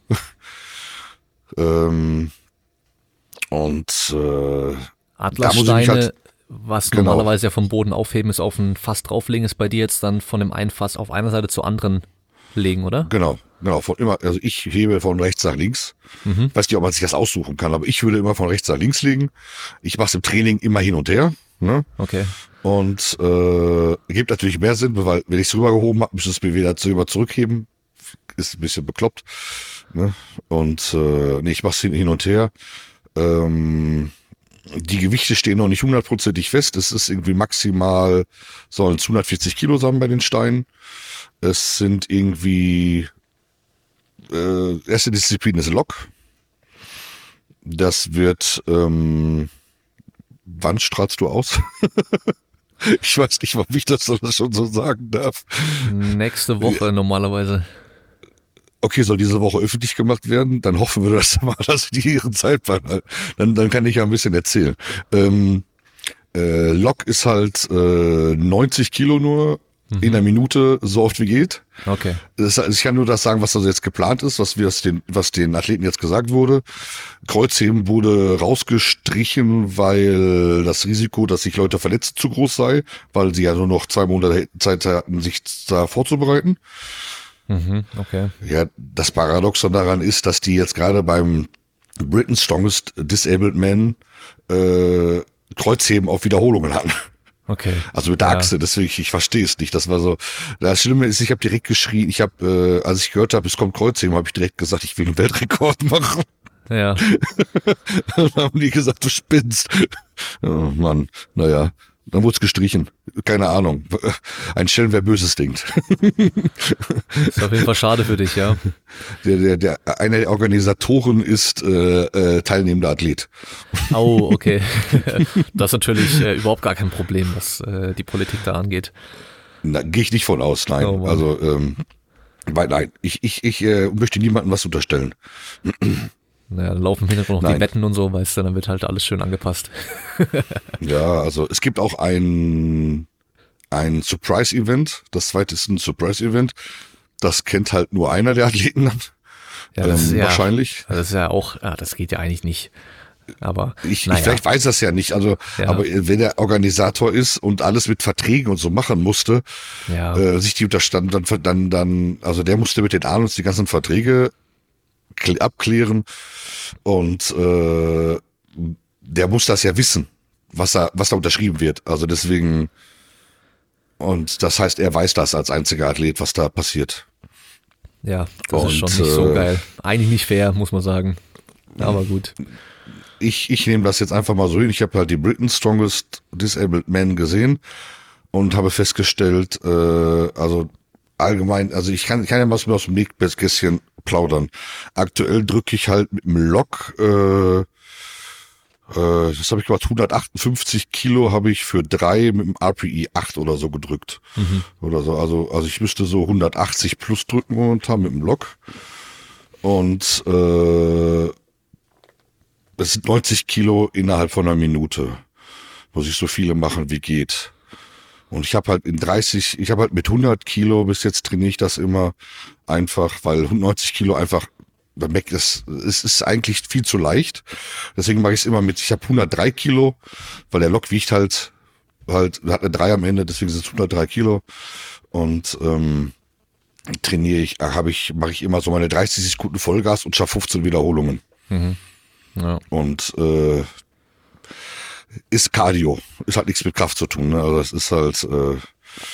aber gerade da wäre doch dann auch nicht schlecht, mit den 90 Kilo halt auf Strategie mal zu testen, weißt du? Machst du halt zum Beispiel 10, Kurzpause, 10, Kurzpause oder sowas in die Richtung, oder versuchst du in einem bestimmten Tempo durchzudrücken? Ich drücke einfach durch. Immer. Man kriegt halt oben und unten ein Signal immer. Mhm, okay. Also unten wenn sie liegt, also wie beim Bankdrücken sozusagen, wenn sie still ist, go, und wenn sie oben ist wieder, wenn sie oben ist auch wieder. Und ich drücke halt wirklich, es geht die ganze Zeit rauf und runter. Es ist also das Warten auf den Schiedsrichter dort, also wenn wir üben das ja. Und ich lasse das extra von welchen machen, auch ab und zu mal die einfach keine Ahnung haben, die verpennen halt mal so ein Go. Und ich muss einfach mal vom Worst-Case-Szenario ausgehen, dass der Schiedsrichter eine Pappnase ist. Ja. Jetzt, ne? Oder einfach mal verpennt. Ne? Ist halt so. Aber das ist halt echt ein Unterschied. Das macht auch... bei der Wiederholungszahl echt ein Unterschied. Ich habe halt mit 85 Kilo Achse 25 Wiederholungen gemacht. War auch ein Weltrekord, interessiert nur keinen. Weil ist ja nicht so beeindruckend. Ne? Aber 25 Mal ich habe also dann alle 2 Sekunden eine Wiederholung gemacht und oben und unten Signal. Ne? Also mit 85 Kilo. Und so wird es jetzt ähnlich sein. Ich bin mit dem Lok noch schneller. halt jetzt. Ich habe mich auch diesmal deutlich besser vorbereitet als auf dem WSDM letztes Jahr. Das war mehr so ein, ja, machst du halt mit und machst das Beste draus. Und dieses Jahr bin ich einfach, also ich würde jetzt fast sagen, ich bin auch obenrum viel kompakter. Ich bin zwar 20 Kilo leichter, aber ich habe die gleiche Kleidergröße. Also ich habe deutlich mehr Bums dahinter auch. Also ich bin deutlich explosiver, Luft ist viel mehr da, im Gegensatz zu letztem Jahr. Und ich merke halt, dass auch dass es gut ist, weil die Gewichte relativ leicht sind. Ja. Dass die Price Events wird entweder ein Hold sein für die Hände oder ein Hold vor dem Körper für die Schultern. So ein Kruzifix-Hold. Für die Hände wäre ja auch nicht schlecht, wenn du schon das Griffkraftzeug auch gerne und viel machst. Da hoffst du wahrscheinlich drauf, oder? Ja, es wird aber, sagen wir mal so, ich weiß ja jetzt, wer da der Sponsor ist. Okay. Und ich weiß, dass der Sponsor Sachen hat, die man nutzen könnte, um sie vor oder neben dem Körper zu halten. Okay. Deswegen liegt das nahe, dass die sowas nehmen. Ja. Ne? Man darf nicht so doof sein, also ist halt so. Ne? Deswegen trainiere ich jetzt halt Fronthold einfach zufällig mit. Ja. Ne? Also schadet halt nicht. Das ist halt, geht halt mit rein einfach mal immer so. Nach dem Training ein bisschen Fronthold. Ja. Wie gesagt, also da habe ich aber auch nicht so die große Angst. Das werden auch keine Riesenlasten sein. Das werden wahrscheinlich maximal 20 Kilo sein wieder. Ja. Also das ist halt machbar. Mhm. Dann gibt's den Atlasstein-Loading halt. Der geht bis 140 Kilo. Ich selber habe trainiert mit 180 Kilo schon halt. Mehr habe ich noch nicht gemacht, weil ab 160 Kilo brauche ich Harz.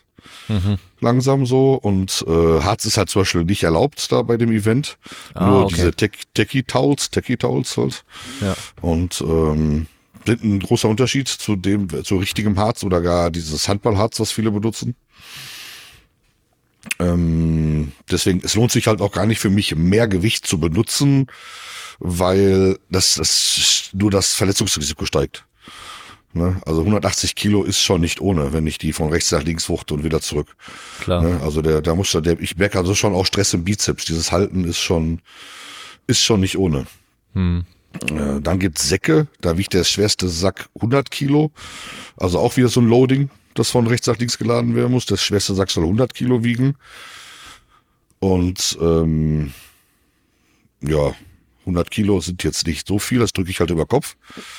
Ja, um das jetzt mal, ich will das nicht abfällig, aber ich habe eigentlich gute Chancen, wenn ich nicht so schwer wäre. Wieso, wenn du nicht so schwer wärst? Spielt dein Gewicht damit rein, oder? Ja, ich muss halt, alle benutzen denselben Rollstuhl. Okay. Und ich benutze denselben Rollstuhl wie ein 100-Kilo-Athlet.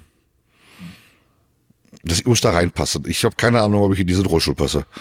Ich bin mit Abstand der schwerste Athlet. Ach krass, ja. Okay. Man würde ja eigentlich denken, dass als Strongman, also die ganzen Strongman, auch wenn sie die Stable Strongman sind, halt trotzdem typisch Strongman halt massig und schwer sind. Weil ja, sind schon. Wenn du halt mehr wiegst, dann wird es auch relativ leichter sein, halt viel Gewicht zu bewegen.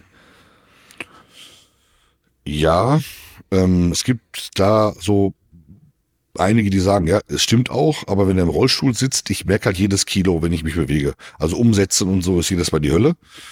Ne? Also diese 160, 165 Kilo, die ich habe, sind echt Schmerzgrenze. Also geht's da auch um so Lebensqualität einfach? Ja, das ist ja. Und wenn man halt zum Beispiel mit Prothese arbeitet, der aktuell zweitstärkste Brite jetzt am Wochenende geworden ist, der hat halt, der ab der Hüfte fehlt ihm das Bein und der wiegt halt ohne Bein, der ist auch, ich glaube, der ist über 2 Meter groß, der ohne Bein wiegt der halt immer noch 130 Kilo, etwas knapp über 130. Krass, ja. Und das, ich gehe davon aus, das Bein, wenn jemand so um die 2 Meter ist oder über 2 Meter ist, das wiegt bestimmt 30 Kilo. Ne? Ja, also Beineigengewicht kenne ich so. Also ich habe in der Physiotherapie damals gelernt, Beineigengewicht von den Normalsterblichen sind 20 Kilo, rechnet man. Ja, dann ist bei der Größe deutlich mehr, ja. Ja, und einmal das und ein kräftiger Typ, der ist ja echt massig. Der wiegt bestimmt seine 170 Kilo. Oft, okay, der ist groß, ne? Und ja, der ist halt schon kräftig dabei. Also das ist schon, aber der ist halt dadurch länger, ne? Ich bin relativ tief. Ja. Ne? Ich habe halt viel Brustkorb, viel Fleisch am Rücken, Plauze und so. Auch Bauchmuskulatur, die bei mir, also durch die Haltung und so. Ich habe wie so einen Schildkrötenpanzer. Halt, sieht echt ätzend aus, weil ich sehe immer fett aus, egal wie schlank ich wäre. Ne? Ja, aber ich sag mal so, fürs sitzende Strongman ist ja deine relativ geringe Körpergröße im Vergleich zu einem typischen Strongman. Da wärst du ja mit einer der kleinsten mit 1,84 oder wärst wahrscheinlich so der kleinste bei den Top-Strongmen, sag ich mal. Ist da ja relativ kein so Problem, oder? Weil klar, wenn du normalen Atlassteine halt auf immer höhere Plattformen hochheben musst, ist natürlich für einen größeren Athleten noch wieder leichter. Aber ich weiß nicht, wie ist die Plattform, die Höhe dann im Sitzen für dich bei dem Atlas-Loading? Ist es dann relativ auch schon deutlich höher als für den großen sitzenden Athleten oder macht das da keinen wirklichen Unterschied? Also ich glaube, dass so ein großer Unterschied, also für mir macht das keinen großen Unterschied, weil die Gewichte nicht so groß sind. Wenn das am Limit wäre, kann es sein, dass das wahrscheinlich so wäre. Okay. Aber er selber zum Beispiel, er hat einen riesen Vorteil durch seine langen Arme. Ah, okay, ja. Wenn er halt fast 2 Meter groß bist, der hat bestimmt eine Handlänge länger. Das sieht man halt bei den aktuellen, bei den Strongmen, dass die ja Albatros, ne, einfach der aktuelle Rekord mit dem Steine, der ist halt ein genetischer Freak, der ist relativ groß und hat lange Arme für seine Größe. Und deswegen, der umschlingt einfach so einen 280 Kilo Atlasstein. Ja, ne? Klar. Und hat dadurch einfach dementsprechend diesen riesen Vorteil dadurch. Mhm. Ne? Einfach viel, ist natürlich nicht alles, da gehört natürlich noch mehr dazu, ne? Aber das ist einfach ein Riesenpunkt, diese genetische Präposition, ne? Ja. Wie bei mir halt. Ich habe halt einen sehr starken Rücken. Ich habe offensichtlich beim Wasserkreuzheben einen riesen Vorteil. Ne? Ja, klar. Ne? Muss man seine Stärken auch kennen und auch einfach ausnutzen dann, ja. Also. Und bei den Top-Strongmen wäre ich so im Mittelfeld. Als Beispiel Graham Hicks ist nur 1,76. Ah, okay, ja. Also der ist wirklich klein für einen Strongman, aber der wiegt auch so viel wie ich. Aber der hat, weiß ich nicht. Weil zum Beispiel, man sieht ja immer so Eddie Hall, weißt du, wenn du die mit den anderen Strongmen gesehen hast, dann sah der immer so klein aus, aber wenn du dann irgendwie siehst, also scheinbar ist der 1,90, dann ist der halt doch groß, weißt du, so, also der ist nicht klein, aber es ist einfach halt, weil die anderen einfach halt nochmal deutlich größer sind. Oberst und Brian Shaw und Haftor und so, die sind ja einfach alle, das sind halt Monster, das ist ja nicht mehr normal. Also ich habe ja auch den Rafael Gotzelik, der 2 Meter groß ist, den habe ich ja auch schon in echt getroffen gehabt und so. Mhm. Neben dem komme ich mir vor wie ein kleines Kind und dann habe ich das Bild gesehen von ihm neben Brian Shaw. Sieht er dann natürlich nicht ganz so krass aus, aber halt fast so aus wie ich neben ihm, weil es nur halt einfach nochmal eine Stufe größer so. Das ist halt einfach, das ist so, ja, fast schon abartig so. Das ist so krass, wenn du halt andere Leute siehst, die dann vielleicht nur irgendwie 1,55 groß sind, weißt du, und 45 Kilo wiegen und wir sind einfach, sind beides halt normale Menschen irgendwo, nur halt auf dem anderen Extrem vom Spektrum so gesehen. Schon echt heftig. Ja, das ist, ja. Ja, schon krass. Vielleicht noch so zum Schluss eine Frage. Du hast ja vorhin schon mal angedeutet, generell sitzen und so ist natürlich nicht so gesund. Wissen wir ja auch. Diesen Begriff mit dem Sitzen ist neu Rauchen, den finde ich persönlich ja gar nicht gut, weil Rauchen schadet. Rauchen schadet halt direkt, weißt du. Sitzen. Nein, ich sage, das ist ja wirklich gerne so verballhornt. Ich versuche das schon klar. Ein bisschen. Das hatte ich nur in dem Q&A-Podcast schon mal so gehabt, weil Rauchen schadet halt auch direkt so, weißt du. Aber machst du dir um deine Gesundheit in der Hinsicht dann auch Gedanken? Weil ich meine, klar, einmal, du sitzt natürlich jetzt die ganze Zeit und hast natürlich auch weniger Kalorienverbrauch dadurch und so. Klar, du machst dein Training und alles, aber halt generelle körperliche Aktivität ist natürlich immer noch mal niedriger als bei jemandem, der halt mehr auf den Füßen unterwegs ist. Es ist einfach so, da kannst du auch nichts machen. Dazu kommt dann natürlich schon auch noch ein hohes Körpergewicht und dann halt noch die Probleme, die du durch die ganzen Medikamente auch dann hast oder hattest. Siehst du dann auch schon so, oder hast du so einen Plan, dass du sagst, okay, ich mache vielleicht 2 Jahre meinen Strongman noch Vollgas weiter, hole alles raus, was geht. Und dann will ich mit dem Körpergewicht runtergehen und will halt gucken, dass ich dann vielleicht auch aktiv wieder viel Ausdauer trainieren und so ein Zeug, damit ich einfach dann halt mehr für meine Gesundheit auch tun kann. Also ich habe schon einen großen Schritt gemacht. Ich war ja auf ungefähr 155 runter.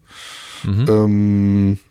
Ist immer noch viel, aber halt, wenn man vorher fast 200 gewogen hat, ist das ein Riesenschritt, wenn man da fast 50 Kilo abgenommen hat.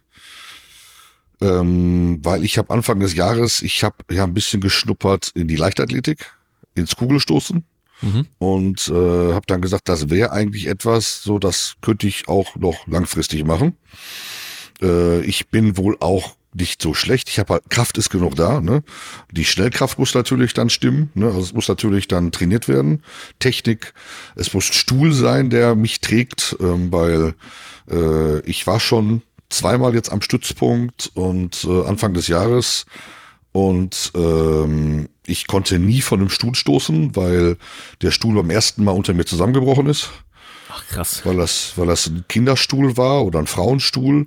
Man sieht, es gibt Bilder davon, das war halt eine Öse, ja, ungefähr so breit wie ein Finger, aber dünn wie so ungefähr wie so eine, von so einer Dose oben der Öffner. So ja, die okay. Dimension, nur auch so dick, aber nur als Vollmetall, so ein Stahlstreifen nur. Und der hat diese beiden Hälften von dem Stuhl zusammengehalten. Davon zwei Streifen. So zwei Haken, die waren ineinander, die konnte man halt auseinandernehmen zum Transportieren. Ja, okay. Ja, und dass diese zwei dünnen Stahlstreifen mich nicht halten, das hätte ich, gar kein Problem, das ist gar kein Problem. Und dann hat sich da jemand, und ich wusste, habe dann erfahren, dass da bis jetzt auf diesem Stuhl, zumindest ist das mal die Info, die ich habe, bis jetzt nur ein 17-Jähriger drauf trainiert hat, der auch natürlich eine körperliche Einschränkung hat. Und ich gehe davon aus, der wiegt nicht mehr als 60 Kilo. Ja. Und dass der Stuhl dann, das ist, ich habe zu dem Zeitpunkt 180 Kilo gewogen. Ich wog dreimal so viel.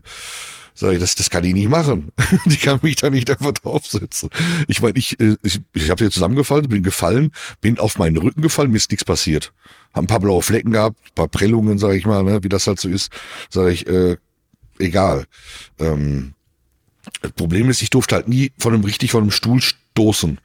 Und ich habe halt nie weiter jetzt ich habe halt immer nur von so einer Bank gestoßen oder von einem Stuhl auf dem Boden normal hoch, also niedriger als mein Rollstuhl. Also ich konnte die Füße auf dem Boden machen. Okay. Fast, also etwas höher habe ich den. Ich habe mich auf so eine Matte gesetzt und habe mich an dem Stuhl festgemacht dann schon beim zweiten Mal, weil die Kraftübertragung halt einfach wichtig ist und habe halt nur, ich glaube, ich habe etwas mehr als 8,5 Meter gestoßen. Und habe mich aber mit dem ganzen Stuhl so um 30 Grad gedreht. Ne? Das ist nix, ey. Trotz meines Gewichts. Das ist halt, ja, weil da geht die Kraft dagegen halt nicht in die Kugel, sondern in den Stuhl. Ich kann mich halt an dem Stuhl, egal wie fest der ist, und der Stuhl hätte an dem Boden festgemacht sein müssen und ich müsste theoretisch doppelt so hoch sitzen. Ich glaube, man sitzt auf 75 Zentimeter. Ja, ist relativ hoch, ja. Und ich habe halt auf 40 Zentimeter gesessen oder so halt. Und das ist halt auch ein großer Unterschied. Also ich hab immer sehr viel Kontakt gehabt immer noch zu Tom Habscheid, luxemburgischer Kugelstoßer und bis zur letzten Meisterschaft, bis zu Olympia dann auch noch Weltrekordhalter, der wurde ihm da abgenommen. Und mit 15,10 Meter hat er gestoßen. Und der hat mir halt sofort gesagt, wo der Haken ist. Ne? Ich habe halt eben Videos gezeigt, wie ich von einer Bank stoße, diese 42 Zentimeter hoch ist. Und sagte, Technik gut, Equipment scheiße. Ich brauche halt einen Stuhl. Ne? So, ich kann halt nur sagen, was er gesagt hat. Also dieses, ja, sitzt du halt auf einem richtigen Stuhl, bringt dir das ja schon mal einen halben Meter bis Meter, mindestens, sagt er. Dann deine Beine du musst fixiert sein, du darfst dich nicht drehen auf der Stelle. Das bringt dir alles, Rechte für alles, jede Kleinigkeit einen halben Meter. Sag ich, dann stoßt du auf jeden Fall über 10 Meter, sagt er zu mir. Weil die Kraft hast du ja, du kriegst die Kraft nur nicht hinter die Kugel. Ja, und ich habe 8,5 Meter gestoßen und wenn ich jetzt, das heißt über 10 Meter stoße ich und der deutsche Rekord liegt irgendwie bei 10,56 oder 78, irgendwie so. Wäre geil, da mal in die Richtung zu gehen. Müsste man nur noch einen Ort finden, wo man trainieren kann. Ja. Also das ist halt auch so, da hätte ich Bock drauf. Also es wäre schön gewesen zum Beispiel jetzt nach Tokio. Da haben wir ja letztes Jahr angefangen dann mit diesen Gedanken. Dann hieß es, theoretisch könnte ich mich ja noch qualifizieren. Ich müsste aber, der deutsche Rekord, die einzige Info, die ich habe, ist, der deutsche Rekord würde nicht reichen, um sich zu qualifizieren. Dann hätte ich in den deutschen Kader gemusst. Und in den deutschen Kader wäre ich nur gekommen, wenn ich an Wettkämpfen teilgenommen hätte. Und an Wettkämpfen, da durftest du nur teilnehmen, wenn du im deutschen Kader warst. Ja, das ist immer ein bisschen, ja. Das war ein bisschen schwierig. Musst du halt auf jeden Fall halt gucken, dass du halt irgendwo trainieren kannst, wo es die Möglichkeit schon mal gibt, und dann geht's von da aus wahrscheinlich auch relativ schnell, wenn das Potenzial schon da ist, weißt du. Ich bin ja eingegliedert, ich hätte ja meine Stufe, ich weiß, was ich bin. Das ist alles erledigt worden. Da wurde mir dann auch gesagt, hier wegen Prothese und wegen dem ganzen Hilfsmitteln, was man machen könnte für mich noch. Die haben mich also erstmal richtig nochmal aufgeklärt, zumindest einige da. Und wäre eine coole Sache. Also das ist auch nicht so verschleißfördernd wie das, was ich jetzt gerade mache. Ne? Die Lasten sind, also diese 4 Kilo tun nicht so weh wie 160 Kilo plus, die man dann hochwuchtet über Kopf. Ne?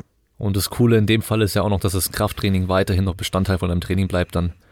Also es ist nicht so, wie wenn du halt irgendwie, keine Ahnung, jetzt müsst ihr überlegen, welche Sportart, aber irgendeine andere Sportart machen würdest, wo dann halt Krafttraining einfach auch nicht gemacht wird, sondern nur noch voll Ausdauer trainiert oder sowas, weißt du, sondern dann deine Leidenschaft für Krafttraining kannst du immer noch weiterhin dann gerecht werden, sag ich mal. Sieht man ja ganz gut, glaube ich, Nico Kappel, hast du ja erwähnt, ne, Kniebeugen, alles gehört ja zudem einfach auch zum Krafttraining dazu. Klar. Ne? Weil Kraft brauchst ja auch, um das Gewicht zu bewegen, Schnellkraftentwicklung etc. Ne? Also schadet nicht. Stark sein schadet nicht. Das ist immer, ne? Genau, ja. Stärke ist niemals eine Schwäche. Es ist so ein Klischeespruch, also so eine Floskel, aber ist halt so. Es ist ja nicht falsch, wenn man stärker ist. Ne? Genau. Ist ja in jedem Sport so. Wenn ich stärker bin, ist das eigentlich immer ein Vorteil.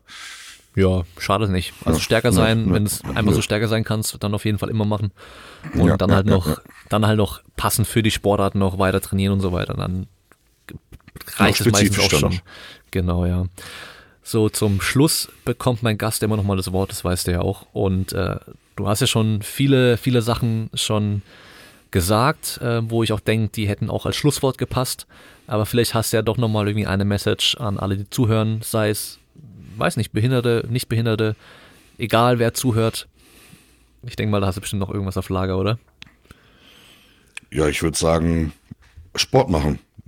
Jeder sollte was tun, jeder sollte was für sich tun. Sport macht Spaß, sollte Spaß machen. Ihr müsst kein Strongman machen. Ne? Oder du, wenn ich dich duzen darf, ne? du musst keinen Sport machen, du musst kein Strongman machen, musst kein Powerlifting machen, mach das, was dir Spaß macht. Hallen-Mikado, habe ich schon mal gesagt. Nein, also Boseln, was auch immer. Wenn du Spaß daran hast, mach es. Und lern Leute kennen, hab Spaß mit den Leuten. Lebensqualität. Immer mitnehmen. Egal wie behindert du bist. Also in erster Linie ist es im Kopf. Alles andere. Ja, ich weiß, es gibt Leute, die können wenig machen. Dann spiel Schach. Komm vorbei, wir spielen eine Runde Schach. Ich habe im Verein immer ein Schachbrett. Ist kein Scherz. Man sollte einfach was tun. Körper und Geist fit halten. Genau. Sehr geil. Wo kann man denn Infos zu dir und auch deinem Verein finden? Am besten bei Instagram. Also mich selber findet man unter Big Sitting Bull und den Verein, das ist der Starklünen e.V. Genau. Das ist also bei Instagram, auch Internetseite. Da findet ihr auch mal so ein paar andere Sachen. Wir sind gerade dabei, Rekorde zu sammeln auf unserer Homepage von behinderten Strongmen. Dann seht ihr, das sind auch andere, die aktiv sind. International geht da richtig die Post ab. Da gibt's richtig starke Leute. Ne? Und es wäre schön, wenn man hier in Deutschland auch noch ein paar Leute findet, die Bock hätten, da mitzumachen. Ja, das wäre natürlich auch cool, weil dann immer alleine trainieren ist natürlich auch langweilig auf Dauer. Also auch wenn du natürlich nicht alleine trainierst, aber wenn du halt dann wirklich Leute hast, die dann genauso wie du dann auch alles im Sitzen machen müssen und so weiter, dann macht es natürlich auch nochmal mehr Bock. Und dann kann man natürlich auch öfter mal Wettkämpfe machen und so ein Zeug, gegeneinander antreten, sich gegenseitig motivieren und pushen. Und du hast ja auch schon gemeint, wenn der eine jetzt mehr heben würde als du, würde es sich ja auch nicht stören. Das natürlich auch nochmal, wäre natürlich auch wieder geil, weil dann hättest du auch einen Konkurrenten, das macht natürlich auch mal viel aus. So, jetzt sind natürlich alle international, aber wenn es national noch was gäbe, wäre natürlich auch noch ganz cool. Die Infos und die Links natürlich zu Instagram und so weiter gibt es dann wie immer in den Shownotes unten drin. Und dann erstmal vielen Dank für deine Zeit. Ich fand es auf jeden Fall auch sehr interessant, wieder mal zu hören, wie es einfach auch anderen Leuten gehen kann. Und dann natürlich auch krass, einfach so zu hören, Leistungssportler und dann auf einmal in jungen Jahren schon so eine Diagnose und sowas, natürlich auch immer eine Sache, womit man auch nicht rechnet, und ich gehe mal davon aus, damit hast du ja selber auch nie gerechnet gehabt, oder? Also, nein, rechnet man nicht mit. Deswegen ist so wichtig, dass jeder einfach immer nach vorne schaut, und deswegen ist heute auch Inklusion, Barrierefreiheit so wichtig, es kann jeden immer und überall treffen. Ja. Ich möchte jetzt, ist eigentlich schlecht so zum Abschluss nochmal, aber so ein bisschen, es kann halt wirklich jeden treffen. Ne? Nein, also wir haben jemanden im Verein, fit, war nie krank, geht zum Arzt, Standardprozedere, Herzschwäche, 20% Herzleistung, sofort, alles aufhören, nicht wieder Sportmedikamente. Der hat auch gedacht, der stirbt. Wünsche ich keinem. Aber es geht weiter. Der hat jetzt gesagt, okay, dann muss er sich umorientieren. Und das könnt ihr alle. Das ist wichtig, ist dann dranbleiben. Ne? Ich wünsche es keinem, und zusammen kriegen wir das bestimmt alle hin, dass wir alle ein bisschen was tun können. Genau, ja. So, dann sind wir am Ende für heute. Und an alle Zuhörer, wir hören uns beim nächsten Mal, und bis dahin bleibt stark. Ciao. Tschüsschen, ja, es war mir eine Freude.